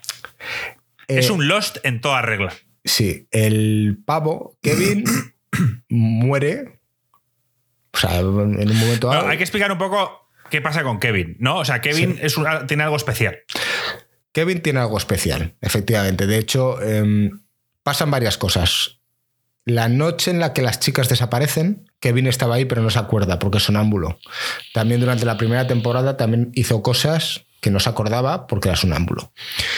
Y lo que hizo para ver a estas chicas em, y que también impactó en el pueblo es que en el momento en el que desaparecen, el lago donde supuestamente había cierta agua bendita o la gente presumía de eso, desaparece. ¿Por qué? El tío se intenta suicidar y por una acción divina, digamos, se abre una grieta y el agua desaparece y entonces ya no se ahoga. Digamos que hay algo más que hace que no Ah. se muera Kevin. Kevin quiere morirse y, y haga lo que haga, no, no puede, básicamente. O sea, el tío está ya desquiciado. Y llega un momento en el que realmente al final se acaba muriendo. Y ese capítulo aparece en un hotel y totalmente perdido tal y resulta que es un agente especial, un asesino de élite y que tiene que matar a Patty Levin, que era la, líder de, de, la secta esta. Y entonces es una fumada que dices, pero esto, ¿por qué? Hay momentos en que dices, esta gente se ha fumado algo gordo. Y luego al final, no estoy diciendo que todo encaje, pero dentro de la historia general tiene sentido. ¿Vale? Digamos, mi percepción de cómo interpreto esto es que eso era una especie de purgatorio. Donde estaba, donde fue el agente especial. Sí. Y él, si podía o hacía ciertas acciones, podía volver a la vida. Y es lo que, es lo que pasa. O sea, al final. tiene que cantar. ¿no? ¿Hace lo que tiene que hacer? No, eso es la segunda vez. Eso es la tercera ah, temporada. La primera vez tiene que matar a la niña y la tira a un pozo. Ah, es verdad, es verdad, es verdad. Sí, sí, sí. Y después vuelve a la vida. Y vuelve. Y entonces ya, para él y para el cura y para el resto de gente, es la reencarnación de Dios. Es un tío que ha ido a la muerte. Jesucristo, sí. Sí. Ha muerto y ha vuelto a la vida. Claro, porque él, él, o sea, todo el mundo le ve morir. Es que no recuerdo. Eh, ¿Cómo moría él en el, capítulo anterior? No, todo el mundo no. Le ve el hijo de John, el hijo del negro, que, que estaba ahí, que lo había enterrado, porque se había envenenado, se había bebido un veneno, lo, enterra, lo entierra y de repente sale de la tierra. Y claro, el niño lo ve y dice, mm, hostia puta. Y entonces, claro, y lo empieza a contar, empieza a decir, oye, papá, pasa esto, tal. Entonces la gente empieza un poco a, creer en él. Pero él no cree que sea nada especial. Mm, no, él todo el mundo le ve como una especie de Mesías y el tío, que yo no soy el Mesías de nadie, que yo no tengo ningún mensaje, que nadie me ha dicho a mí que da ganada. O sea, quiero decir, es como. Pero en un momento dado empieza a creérselo. Coge el cura, le hace un libro, ya esta es la tercera temporada, le hace un libro diciendo, no, son las, historias de, de, Kevin Garvey. Eh, el Nuevo Testamento. El, tío se deja barba. Ya te tiene una semejanza con Jesucristo, ¿no? Luego también el, padre tiene un papel importante. Que, que, no había aparecido hasta ahora el padre, ¿o sí? El padre aparece en la primera temporada como un loco que, le saca una revista de National Geographic a, su padre, o sea, a su hijo, y le dice, tienes que ir aquí a Australia y no sé qué, y al final, la última temporada acabas en Australia. O sea, hay un montón de cosas que están interrelacionadas y el padre, bueno, pues también se le confunde con él, porque cuando se empieza a extender la voz de que un tal Kevin, que fue policía, eh, es el nuevo Mesías, y que si le matas puede contactar con los de más allá, con los que desaparecieron, pues como es esa escena en, la tercera temporada donde llegan una, una, tía y mata a un policía que se llama Kevin creyendo que era este. Ah, es verdad, es verdad. Qué, qué, putada, es verdad que lo matan al pobre hombre. Sí, sí, dice, mierda, me he equivocado de tío. sí, sí, sí, sí, sí. Em, sí. Había un episodio en un barco, que no recuerdo ahora. Sí, en la tercera temporada. Digamos que, sería el 5 o el 6. Sí. ¿Qué, pasaba ahí? Que no, que no. Que es que, joder, es que a hacer memoria. Te cuento. Eh, intentan viajar a Australia. ¿Por qué razón? Bueno, Kevin ni siquiera lo sabe. Nora, porque la llaman y le dicen. Nora sigue obsesionada con encontrar a sus hijos. Sí, entonces le llaman a alguien diciendo: Oye, tengo una manera de poder encontrar a tus hijos. Tienes que venir a Australia con 20 mil dólares, tal cual, y, y de este modo podrás ir a donde fueron tus hijos. Y entonces por esa razón Nora va, Kevin la acompaña porque no quiere estar solo, y cuando intentan ir ahí, pues los aviones les derivan a, Tasmania o una isla por ahí de, Australia porque han cerrado el espacio aéreo de, de, ahí porque hay una bomba nuclear de no sé qué, un fuego aéreo, porque en otra situación paralela, ves que un tío activa un submarino nuclear porque, bueno, pues hay locos en todos Y tú no estabas pensando, ¿qué fumada es esta? Yo durante... Hay algo que quiere impedir que vayan a Australia. Sí. Bueno, oye. Hay que ir ahí. Ves ahí al padre intentando hacer la danza de la lluvia para que no llueva, porque va a venir el diluvio universal y, intenta aprender eh, la línea de la. Bueno, unas fumadas, pero cuando empiezas a conocer a los personajes tienen sentido.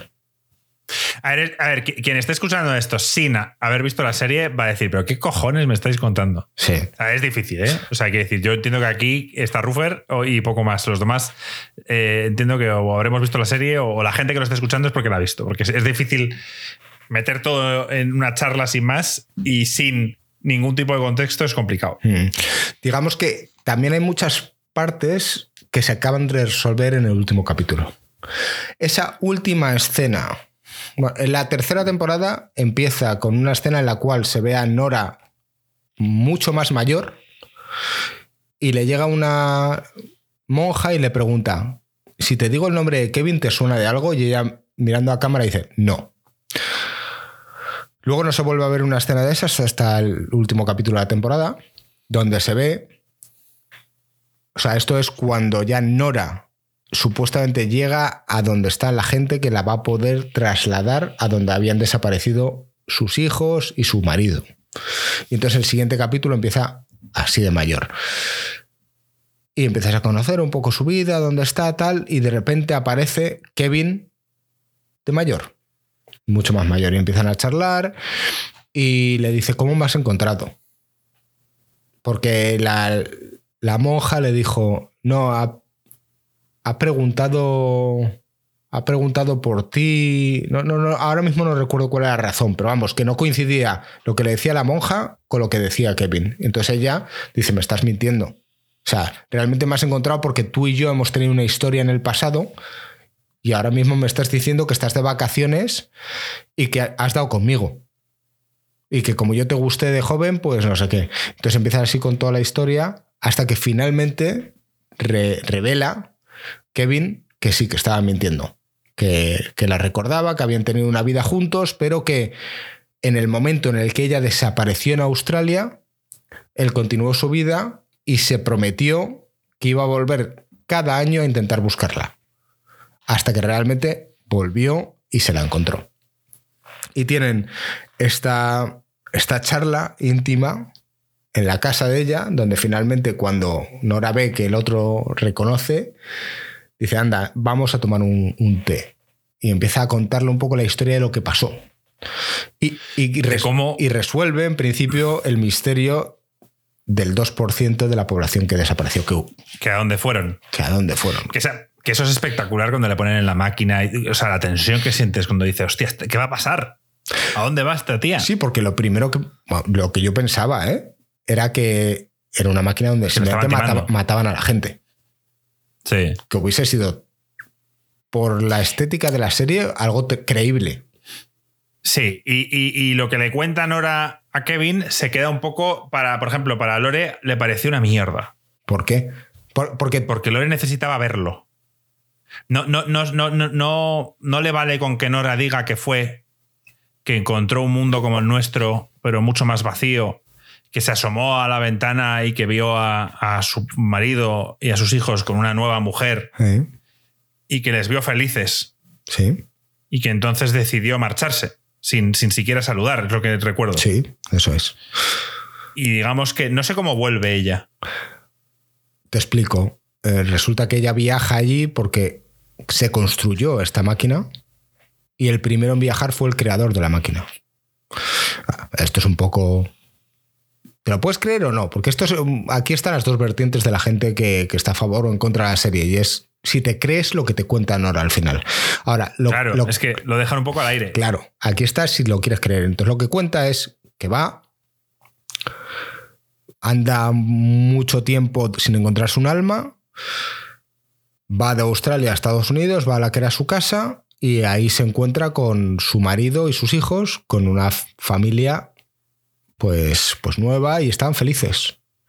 Y ella se da cuenta de que ella no pinta nada ahí. Entonces dice, pues yo voy a volver al mismo sitio donde yo vengo. ¿Y cómo coño vuelvo? Como el primer hombre que creó esto vino para acá y creó la máquina, pues voy a encontrarle y voy a decir que creó otra para volver. dice, y lo hizo. Y por eso volví. Entonces es como que te... es verdad que he hecho en falta haberlo podido ver, hubiese molado, pero yo me lo creo. O sea, a mí no necesito verlo para creérmelo. Y, por eso vuelve. Y cuando vuelve dice, bueno, pues, pues esta es mi vida, eh, yo ya he desistido, he visto que mi familia es feliz sin mí y esta es mi vida aquí. Y ese motivo, ese motivo, ese cierre, ese motivo como lloran, porque al final la serie en general habla sobre la relación entre ambos. Sí, sí. Es la serie de Kevin y Nora, básicamente. Es como el diario de Noah. Vaya.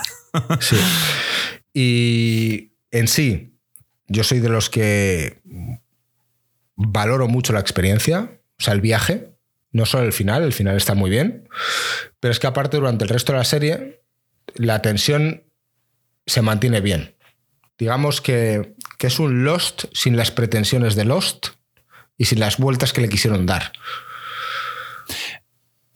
Aquí es donde entro yo a compararte y por qué Leftovers es mejor que Lost. Y es porque mi opinión es que Leftovers es una serie con un principio y un final que tenían pensado, mientras que Lost van dando tumbos. No esperaban el éxito que tuvo Lost, eh, se metieron demasiado en, en, el tema marketing, en el tema que es la isla, por qué ocurren estas cosas, nos hacían a todos hacer los putos... O sea, nos tenían a todos metidos con la mierda de la isla y al final la explicación fue una mierda. Marco, aquí el problema es que la explicación tú no te la crees. Es como si yo te digo que tú no te crees que el No es que no me la crea, es que me sacan de la experiencia. Quiero decir, claro que me la creo, es la que me han contado, es la que ellos han inventado para nosotros. Pero la han inventado sobre la marcha. Porque no tenían otra forma mejor que hacerlo. Puedo entender que, que no esperaban el éxito de Lost, no tenían pensado cómo iba a terminar todavía y, bueno, pues fueron dando tumbos, luego resulta que hay unos personajes que la gente quiere mucho y que tú que quizás dices, bueno, a este le voy a matar. Ah, no, es que no puedes matar a este personaje porque, claro, eh, es súper fan. Entonces, fue, una serie que se fue creando según la bola se iba haciendo más grande. Y era imposible que eso acabara bien. Bueno, yo, soy, problema es yo soy de los que piensan que es que tú estás viviendo la experiencia de, mientras veías la temporada año tras año. Quizás si vieses la serie ahora de cero, a lo mejor también lo sientes.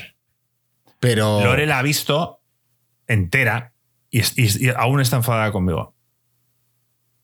Y oye, Igual que todos, ¿eh? Joder, qué fuerte, lo otro, esto, coño, que, que, están fuera de la isla, que no están dentro, que no sé qué. Eh, todo esto que nosotros nos pasó y vivimos con los años, espectacular. Pero cuando ve el final, dijo, vaya puta mierda, para esto me haces ver.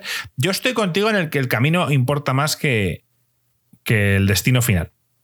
Pero en la cuestión de los nos mintieron a la cara. ¿Qué es lo que dice Frost? Dice, a mí Lost me pareció una serie mentirosa, porque te llevan por un camino y de repente te dicen, no, por aquí no era, es por aquí. Pero, y, cuando hay un cliffhanger hace una cosa y de repente te cambian el, sentido y te sorprenden de otra manera, lo que pasa es que esta sorpresa no os gusta. Mm, no sé qué decirte, gringo. Eh, todo el tema de Jacob, todo el tema este de, de Ben. O sea, es que hay tantas cosas que no resuelven bien. Pero es que en Leftovers también. Yo creo que en Leftovers. Hay, eh, cosas que sí y otras las puedes relacionar con la creencia humana y tal y cual, pero ¿por qué coño los de la. la. la secta están fumando y vestidos de blanco? No tiene sentido. ¿Por qué la tía esta. No, bueno, pues, es que eso, son cosas menores. Quiero decir que, que son cosas que llaman la atención y que, a mí personalmente me hacía mucha gracia todo el rato en el piti ahí fumando todo el día con los monos blancos. Pero no, no, tiene relevancia en la historia. Bueno, hay otras cosas que sí. O sea, yo creo que, yo creo que está mejor hilada y mejor pensada y no es tan pretenciosa eh, los, o sea, leftovers y por eso funciona. Bueno, vamos a ver. Eh, yo no voy a entrar aquí a debatir. Esto es como si quieres cambiar a alguien de un partido político o si quieres cambiarle una religión. Cada uno tiene su opinión sobre Lost y, ya está. Y sé que no os la voy a hacer cambiar y a mí no me la vais a hacer cambiar. Entonces, simplemente decir que a mí Leftovers, su final me parece acorde al resto de temporada y me parece que está muy bien hilado para poderlo entender. Entiendo que haya gente que se cabree porque diga, a puta mierda, ¿cómo que existe un mundo paralelo donde la gente desapareció? hay un mundo con un 2% de la población y otro con un 98%. Y viven totalmente independientes. Y luego Kevin se muere y va a otro sitio que lo llamamos el purgatorio, que es un hotel, que tal, y que puede volver. Y a lo mejor hay gente aquí que dice, joder, esto es igual que la isla de Lost, porque la isla de Lost en principio es un sitio donde ya estaban muertos. Sí, e, es lo mismo, es lo mismo, pero nadie, o sea, nadie había detrás marketing diciéndote, ¿qué es el hotel? ¿Qué descubriremos en ese hotel? vale. ¿Por qué el tío.? Es, no nos meten en ese, en ese rollo, te lo ponen y tú te lo puedes creer o no, y, punto, y ya está, y, se acaba. Y lo del hotel no, no lo explican. O sea, que decir, no, no das por hecho que es el purgatorio o que es algo así, pero no te lo dicen. Me hubiese gustado que no hubiesen explicado lo del. lo del 2% de la población. Que lo hubiesen dejado en el aire. No, no, no, yo lo necesitaba. Tú, eres de los que lo necesita. Y, Nora lo necesitaba. Y, también te diré que, para mí no fue un final, o sea, me hubiera gustado verlo. Pero fue satisfactorio. Había gente en el Discord que andaba diciendo, para mí es uno de los finales más satisfactorios. Creo que fue Frost. Sí, sí, sí. Hay mucha gente que, opina eso. A mí me hubiera gustado verlo, pero, pero lo acepto. Es una serie realista. Podían haberlo dejado con que no consigues lo que buscas. Porque durante la serie hay muchas veces que los personajes intentan lograr algo y no lo consiguen. Entonces, tampoco. Yo me alegro mucho, gringo, de que. Me alegro mucho de que hayas decidido verla. Yo te dije que era una serie para ti. Te dije, gringo, estas de las series sabes que yo no, no, es por joder, pero yo te digo, yo sé que yo sabía que esto te iba a gustar. No insistí tanto a, Joaquín, porque bueno, Joaquín con ciertos temas es, ya sabes cómo es, y dije, bueno, pues quizá no le va a molar. Pero estoy convencido que sí lo hubiera disfrutado, ¿eh? Pero yo sabía que esta serie estaba creada para ti. David Lindo se despertó un día y dijo, gringo tiene que a ver, yo entiendo que Joaquín, al igual que, que hay ciertos juegos que no lo va a jugar simplemente por una idea estúpida, pues si tiene tema religioso, pues se va a apartar, no va a querer ni siquiera darle una oportunidad. Y me parece, me parece una pena, porque yo, vamos a ver, siempre le quise dar una oportunidad a Leftovers. El problema es que no me enganchó lo suficiente y también hay muchas series que tengo por ahí pendientes y no les daba la prioridad que tenía que darles. Entonces llegó un día y dije, hasta aquí hemos llegado. ¿La, viste solo o acompañado? La vi Bueno, durante un tiempo la había acompañado y después la he terminado de ver solo. Yo quiero volver a verla. Yo hay ciertas partes que ahora sabiendo un poco todo, a pesar que más o menos te lo hueles, eh, tiene que haber buenos easter eggs y buenas relaciones a lo largo de toda la temporada, sabiendo lo que hay. Yo quiero volver a verla. No sé cuándo porque tengo tantas cosas que ver que, quiero volver a verla. Pero. ¿Qué dice Spider? Eso me pasó con Breaking Bad. Nunca pasé del capítulo 3 y ahora es mi serie favorita. Breaking Bad, tío, es la polla. Yo, por ejemplo, otra, otra serie que Joaquín dice, no es tan buena. Conozco mucha gente que no pasó de la primera temporada, porque la primera temporada es oscura. ¿De Breaking Bad? Sí. Todo es oscuro. Claro, porque hay mucha gente que, que, la no, no toda la temporada es oscura o sea, toda la serie es oscura. La primera temporada con, con más ahínco, o sea, se ve como el, drama del tío con el cáncer y los primeros tres, cuatro capítulos son, son, duros, son duros.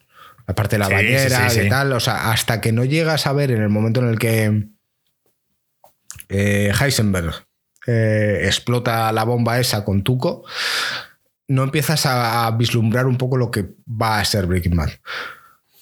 Pero insisto, Breaking Bad era de mis series favoritas y Better Call Saul, según mi opinión, la, ha superado. Eh, eso dice todo el mundo, la veré. Otra que tengo que ver, gringo, tío. Eh, Breaking Bad. A ver, el problema es que Breaking Bad eh, es, de las series antiguas. Quiero decir, es de las series de muchos capítulos. Tal. Estamos ya creo que acostumbrados a que las series sean más cortas. Para mí, lo ideal son 10 capítulos temporada y además hablo de capítulos de una hora, ¿eh? O de 40 minutos, ¿eh? Yo soy como Juego de Tronos y como Leftovers. Leftovers son de una hora. Sí. Yo soy de, estilo Juego de Tronos. Una, o sea, es una temporada que conste de 10 episodios de una hora por episodio. Ya está. Me estoy acordando cómo te cabreó que yo te estaba diciendo que estaba viendo el capítulo 8, el de la gente especial. Y te dije, lo he dejado a medias porque lo he visto mientras comía. Y, he vuelto al curro. Y tú, ese capítulo no se deja a medias. No, claro, es que, qué vergüenza. y tú me dijiste, ¿me gustó más el 9 o el 7? No me recuerdo más. me pareció más interesante el anterior que este. ¿Y el anterior qué era? Pero no recuerdo ahora. No me acuerdo. Pero era interesante. Cuando, o sea, cosas absurdas cuando el tío tiene que apoyar la polla para, para, demostrar que es él. es que tiene muchas cosas, tío. A, mí, a mí la serie me ha encantado. A, mi mujer le parece un despropósito. Le parece una mierda, pero ella es de las que opina que la, el destino final es lo que importa. Ya. Bueno, pues bueno, gracias a Dios el mundo ha sido creado para que tengamos opiniones diferentes. Y vuelvo a repetir, gringo. Yo no sé si Frost la ha visto, pero vuelvo a repetir. David Lindelof, Watchmen, primera temporada, solo tiene una, deberías verla. Empezamos con cosas de superhéroes. Te lo, digo, te lo digo totalmente en serio. Odié, odié con todas mis fuerzas la película de Watchmen. Me pareció una puta basura. Yo la odié también. Pero la serie es espectacular. ¿Dónde está? Y está en HBO. HBO. Y eh, sí, lo único es, como no te apetece verte la película, como hice yo, no te veas la película de nuevo. Pero si ya la vimos. Em, ya, pero te acuerdas. No me interesa. Y trata mucho de cosas que pasaron en la película. Había un tío grande azul, ¿no? Y eh, tienes que verla, te pones un vídeo de YouTube, resumen eh, Watchmen y o qué tengo que saber para empezar a ver la serie de Watchmen, lo típico, y te lo cuentan ahí en un resumen de 10 minutos y punto, que es lo que hice yo. Pasé de verme la peli de nuevo. Pero de verdad que la serie merece la pena. Mucho la pena. La pregunta y, es... da el toque, y da el toque de, este tío, del David Lindelof. Tiene cosas de Lost y de Leftovers. Ahora mismo estoy que he terminado Leftovers y y no tengo series que ver. Bueno, sí tengo. Tengo Stranger Things, Tokyo Vice y otra más tenía por ahí. Bueno, Tokyo Vice es buenísima. Eh, Stranger Things a mí me ha encantado.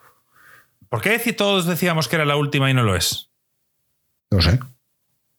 Porque eh, hay algún. O sea, ellos dijeron que era la última y de repente nos han dicho que no, o, qué ha pasado ahí. Porque todos dábamos por hecho que esta era la temporada final de Stranger Things. Yo no, yo no lo sé. Yo solo y luego visto... la, de, Severance, que es la que dice Frost, que está en Apple TV, que todo el mundo está hablando, tengo que verla. Ya me había dicho Joaquín que era buena y, esa me tengo que poner con ella. El otro día me apetecía algo super light y puse Miss Marvel, gringo, que no te la voy a recomendar a ti, pero que bueno, que, he visto el primer capítulo y que, me llamó la atención. Estuvo, estuvo chulo. Miss Marvel. Sí. ¿Qué es eso? En una serie de Marvel.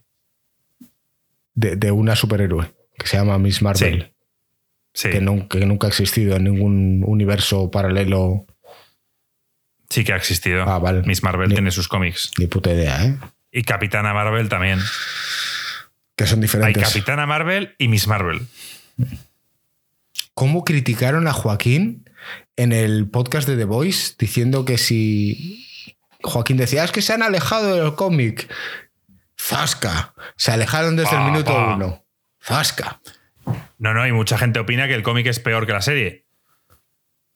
Sí, sí. Es lo que te digo, que, como el resplandor, que mucha gente dice que la peli es mejor que el libro. La mayoría de la gente dice que, normalmente se dice que los libros son mejores que las pelis, pues el resplandor es al revés. El resplandor es un libro de Stephen King y la peli de Kubrick, mm. todo el mundo dice que es mejor que, la, que, la, que el libro. Bueno, no sé. Decir que voy a tener un problema con las series y con las películas de ahora en adelante. Los que ya escuchéis por aquí sabéis que, que mi chica se viene a vivir conmigo en septiembre. Y cada vez se hace más evidente que a nivel de series y películas no tenemos nada que ver. Y esto es un problema. Esto es un problema. No, claro, un problema gordo es un problema gordo. Yo no sé si la gente que está escuchando al otro lado le pasa. Me veo como las parejas que no quieren, que no interactúan en el mismo salón, cada uno haciendo lo que, hacen de manera independiente, pero es que no hay por dónde cogerlo. A ver, yo te explico mi situación. No es parecida, pero la podría haber sido. Y yo en esto fui un poco dictador. Fue un poco Joaquín. O sea, Lore le gusta. O sea, tú te metes en el Netflix de Lore y no tiene absoluta. Parece, parece una plataforma completamente distinta a la mía. Y, a Lore le gustan las pelis, las comedias, le gustan las cosas ligeras. Y hasta que no empezó conmigo, que también es, lógico porque ella es más joven que yo. Yo ahora cuando la conocí ya tenía 24. Y entonces yo empecé a ponerle pelis míticas, pues yo qué sé, Seven, le puse Interstellar, le puse un montón de películas. Y eso es la hostia. Cuando una persona no ha visto nada y tú le empiezas a poner, es la hostia. ¿Y, qué opinas si le pones, por ejemplo, Interstellar y eh, cada 10 minutos o cada 5 minutos dice, vaya puta mierda? No, no, no, no, no, no. Yo esto no, yo esto eh, pido un respeto. O sea, decir, eh, es como si me pides que, que yo qué sé, es como si me dices que me vas a preparar una cena una cena especial y que yo te, estoy diciendo cada bocado que le doy que vaya mierda de cena. Bueno, pues esto, para mí es lo mismo. Pues esto me pasa a mí. pues entonces esto, hay que tener una charla. Decir, oye, esta película es especial para mí y puedes, te puede no gustar, pero si no te gusta me lo dices al final. Vale. Intentaré esa versión. Me hace mucha gracia Frost que dice: Si yo sí quieres te digo lo que hace mi primo. Las series que no le gustan a su pareja las ve cuando su pareja no está. Vale, el gran problema lo voy a tener ahí, porque ella al principio se muda aquí. No se sabe aún si va a dejar de currar o va a teletrabajar, pero de una manera o de otra ella va a acabar de currar antes que yo. Entonces, siempre que venga a casa, ella va a estar. a lo mejor que ella se, ya se busque otro plan y se busque un hobby y tal y cual, pero al final, como se viene a, vivir a la comarca, pues al principio será complicado. Pues vas a tener tú que ser dictado y decirte, va, pues ahora vamos a aprovechar y te voy a poner una serie de series que, que, vas a disfrutar, o películas. Y oye, también tienes, a ver, yo también, yo salgo ganando, el 80% de lo que vemos lo elijo yo. Y en esto lo tengo que admitir. Eh, esto ha sido. Hemos tenido discusiones por ello, las cosas como son, pero yo también a veces he cedido. Yo, y, he cedido a veces para bien y he visto cosas que, me han gustado. O sea, a mí cuando me propone ella ver la serie de Luis Miguel, digo, vamos a ver, yo no voy a ver una puta serie de Luis Miguel, o sea, no me jodas. Y, me dijo, Marco, tal. La vi y dijo, oye, pues, pues es buena. es buena la serie. O sea, la vida de Luis Miguel parece ser que es muy interesante y es buena. Me gustó. Como la de Nick Jam. Y, la de Nicky Jam, pues no me llamó tanto, pero como ya quería verla, pues me la vi y, no estuvo mal. No estuvo del todo mal. Luego, en cambio, hay series que yo he pasado y, estaba dispuesto a divorciar. A mí a mí me dijo que le haría mucha ilusión que, que, viera Pasión de Gavilanes con ella, que fue algo que ella vio en su infancia y que la han ahora puesto en Netflix y que tal. Y yo dije que no, que bajo ningún concepto iba a ver eso, bajo ningún concepto. Digo, no, yo no soporto las novelas, es que bajo ningún concepto, no, no va a pasar. Y me pidió cuatro capítulos. Yo te pongo cuatro capítulos y si no te gustan puedes dejarlo. Pues me vi los cuatro capítulos. el divorcio. yo me vi los cuatro capítulos y se acabó. Y no vi más y dije, lo siento, no, no me gusta. Y lo aceptó. Pero, o sea, Pasión de Gavilanes es algo que, que no me pasa ni por la cabeza verlo ni de coña. y además, eran como 600 episodios. O sea, pero ¿qué pasa? Que yo a veces pienso y digo, pues yo soy egoísta porque ella se vio Naruto entero. Pero porque le gustaría, también te digo. Si no le hubiese gustado, te lo hubiese dicho, ¿o no? Sí, claro, me lo diría y, le enganchó. Pero al principio era muy de, venga, te pongo Naruto, eh, haz un masaje. Eh, eh, me haces un masaje y vemos Naruto. Entonces lo pido que al principio tenías que forzar y estar ahí haciendo masajes y mierdas para que te compraba, básicamente. Tenías que comprarlo. Pero bueno, le acabó flipando. O sea, Naruto es como de las mejores cosas que le ha pasado en su vida. Dice, o sea, Naruto es espectacular. Y así vamos. Pero soy sincero, normalmente elijo yo las series. También es porque yo estoy mucho más metido. Luego, luego hay cosas como que ella quería ir al cine a ver una peli y la vamos a ver. O sea, hay que decir, con pelis no tengo problemas. Si ella quiere ver que vea una peli de, baile, pues yo la veo. ¿Sabes? El problema son las series. Ya. Sí, bueno, ya te iré contando cómo, cómo va avanzando la cosa. Y vamos a ver, pues es lo que hay. Yo hay cosas que quiero seguir viendo, que cosas que serán experimentos que, no sé si le acabarán gustando o no, pero obviamente yo, soy muy práctico. Si a ella no le gusta algo y a mí sí, al final, oye, pues, pues tuve esto y tuve, yo veo lo otro. ¿Vas a tener que comprar otra tele? No, no va a pasar. Vamos a ver. A ver si. Piensa que tengo la tele y luego todo el proyector. Ah, vale, sí, entonces sí. Entonces puedes estar tú en, un cuarto viendo lo que te apetece. Sí, ahí llega un momento y tal, sí, eso es. Vale, vale. Y, y con esto ya terminamos, ¿no, gringo? Con esto terminamos. La verdad es que yo pensaba que el podcast iba a ser más corto. El problema siempre es gringo. Claro. Si, cuando hemos empezado a hablar de dos llevamos una hora. Y yo, joder. Yo también pensaba que iba a ser más corto, pero bueno, ha salido así. Hemos metido lo de Zelda, lo que hay. Bueno, la semana que viene. No sabemos. Yo, en principio, si es el miércoles, yo no voy a poder estar, pero si lo organizamos para el jueves, sería presencial. Joaquín estará de vuelta. Alex no lo sé. Mm, y. Intentaré convencerle para jugar a las dos Falls antes y luego grabamos podcast. Eso es. Y luego nos vamos a cenar. Eso es. Así que bueno, yo en principio cuento con que yo os veo eh, a todos el jueves que viene. Después me voy dos semanas de vacaciones.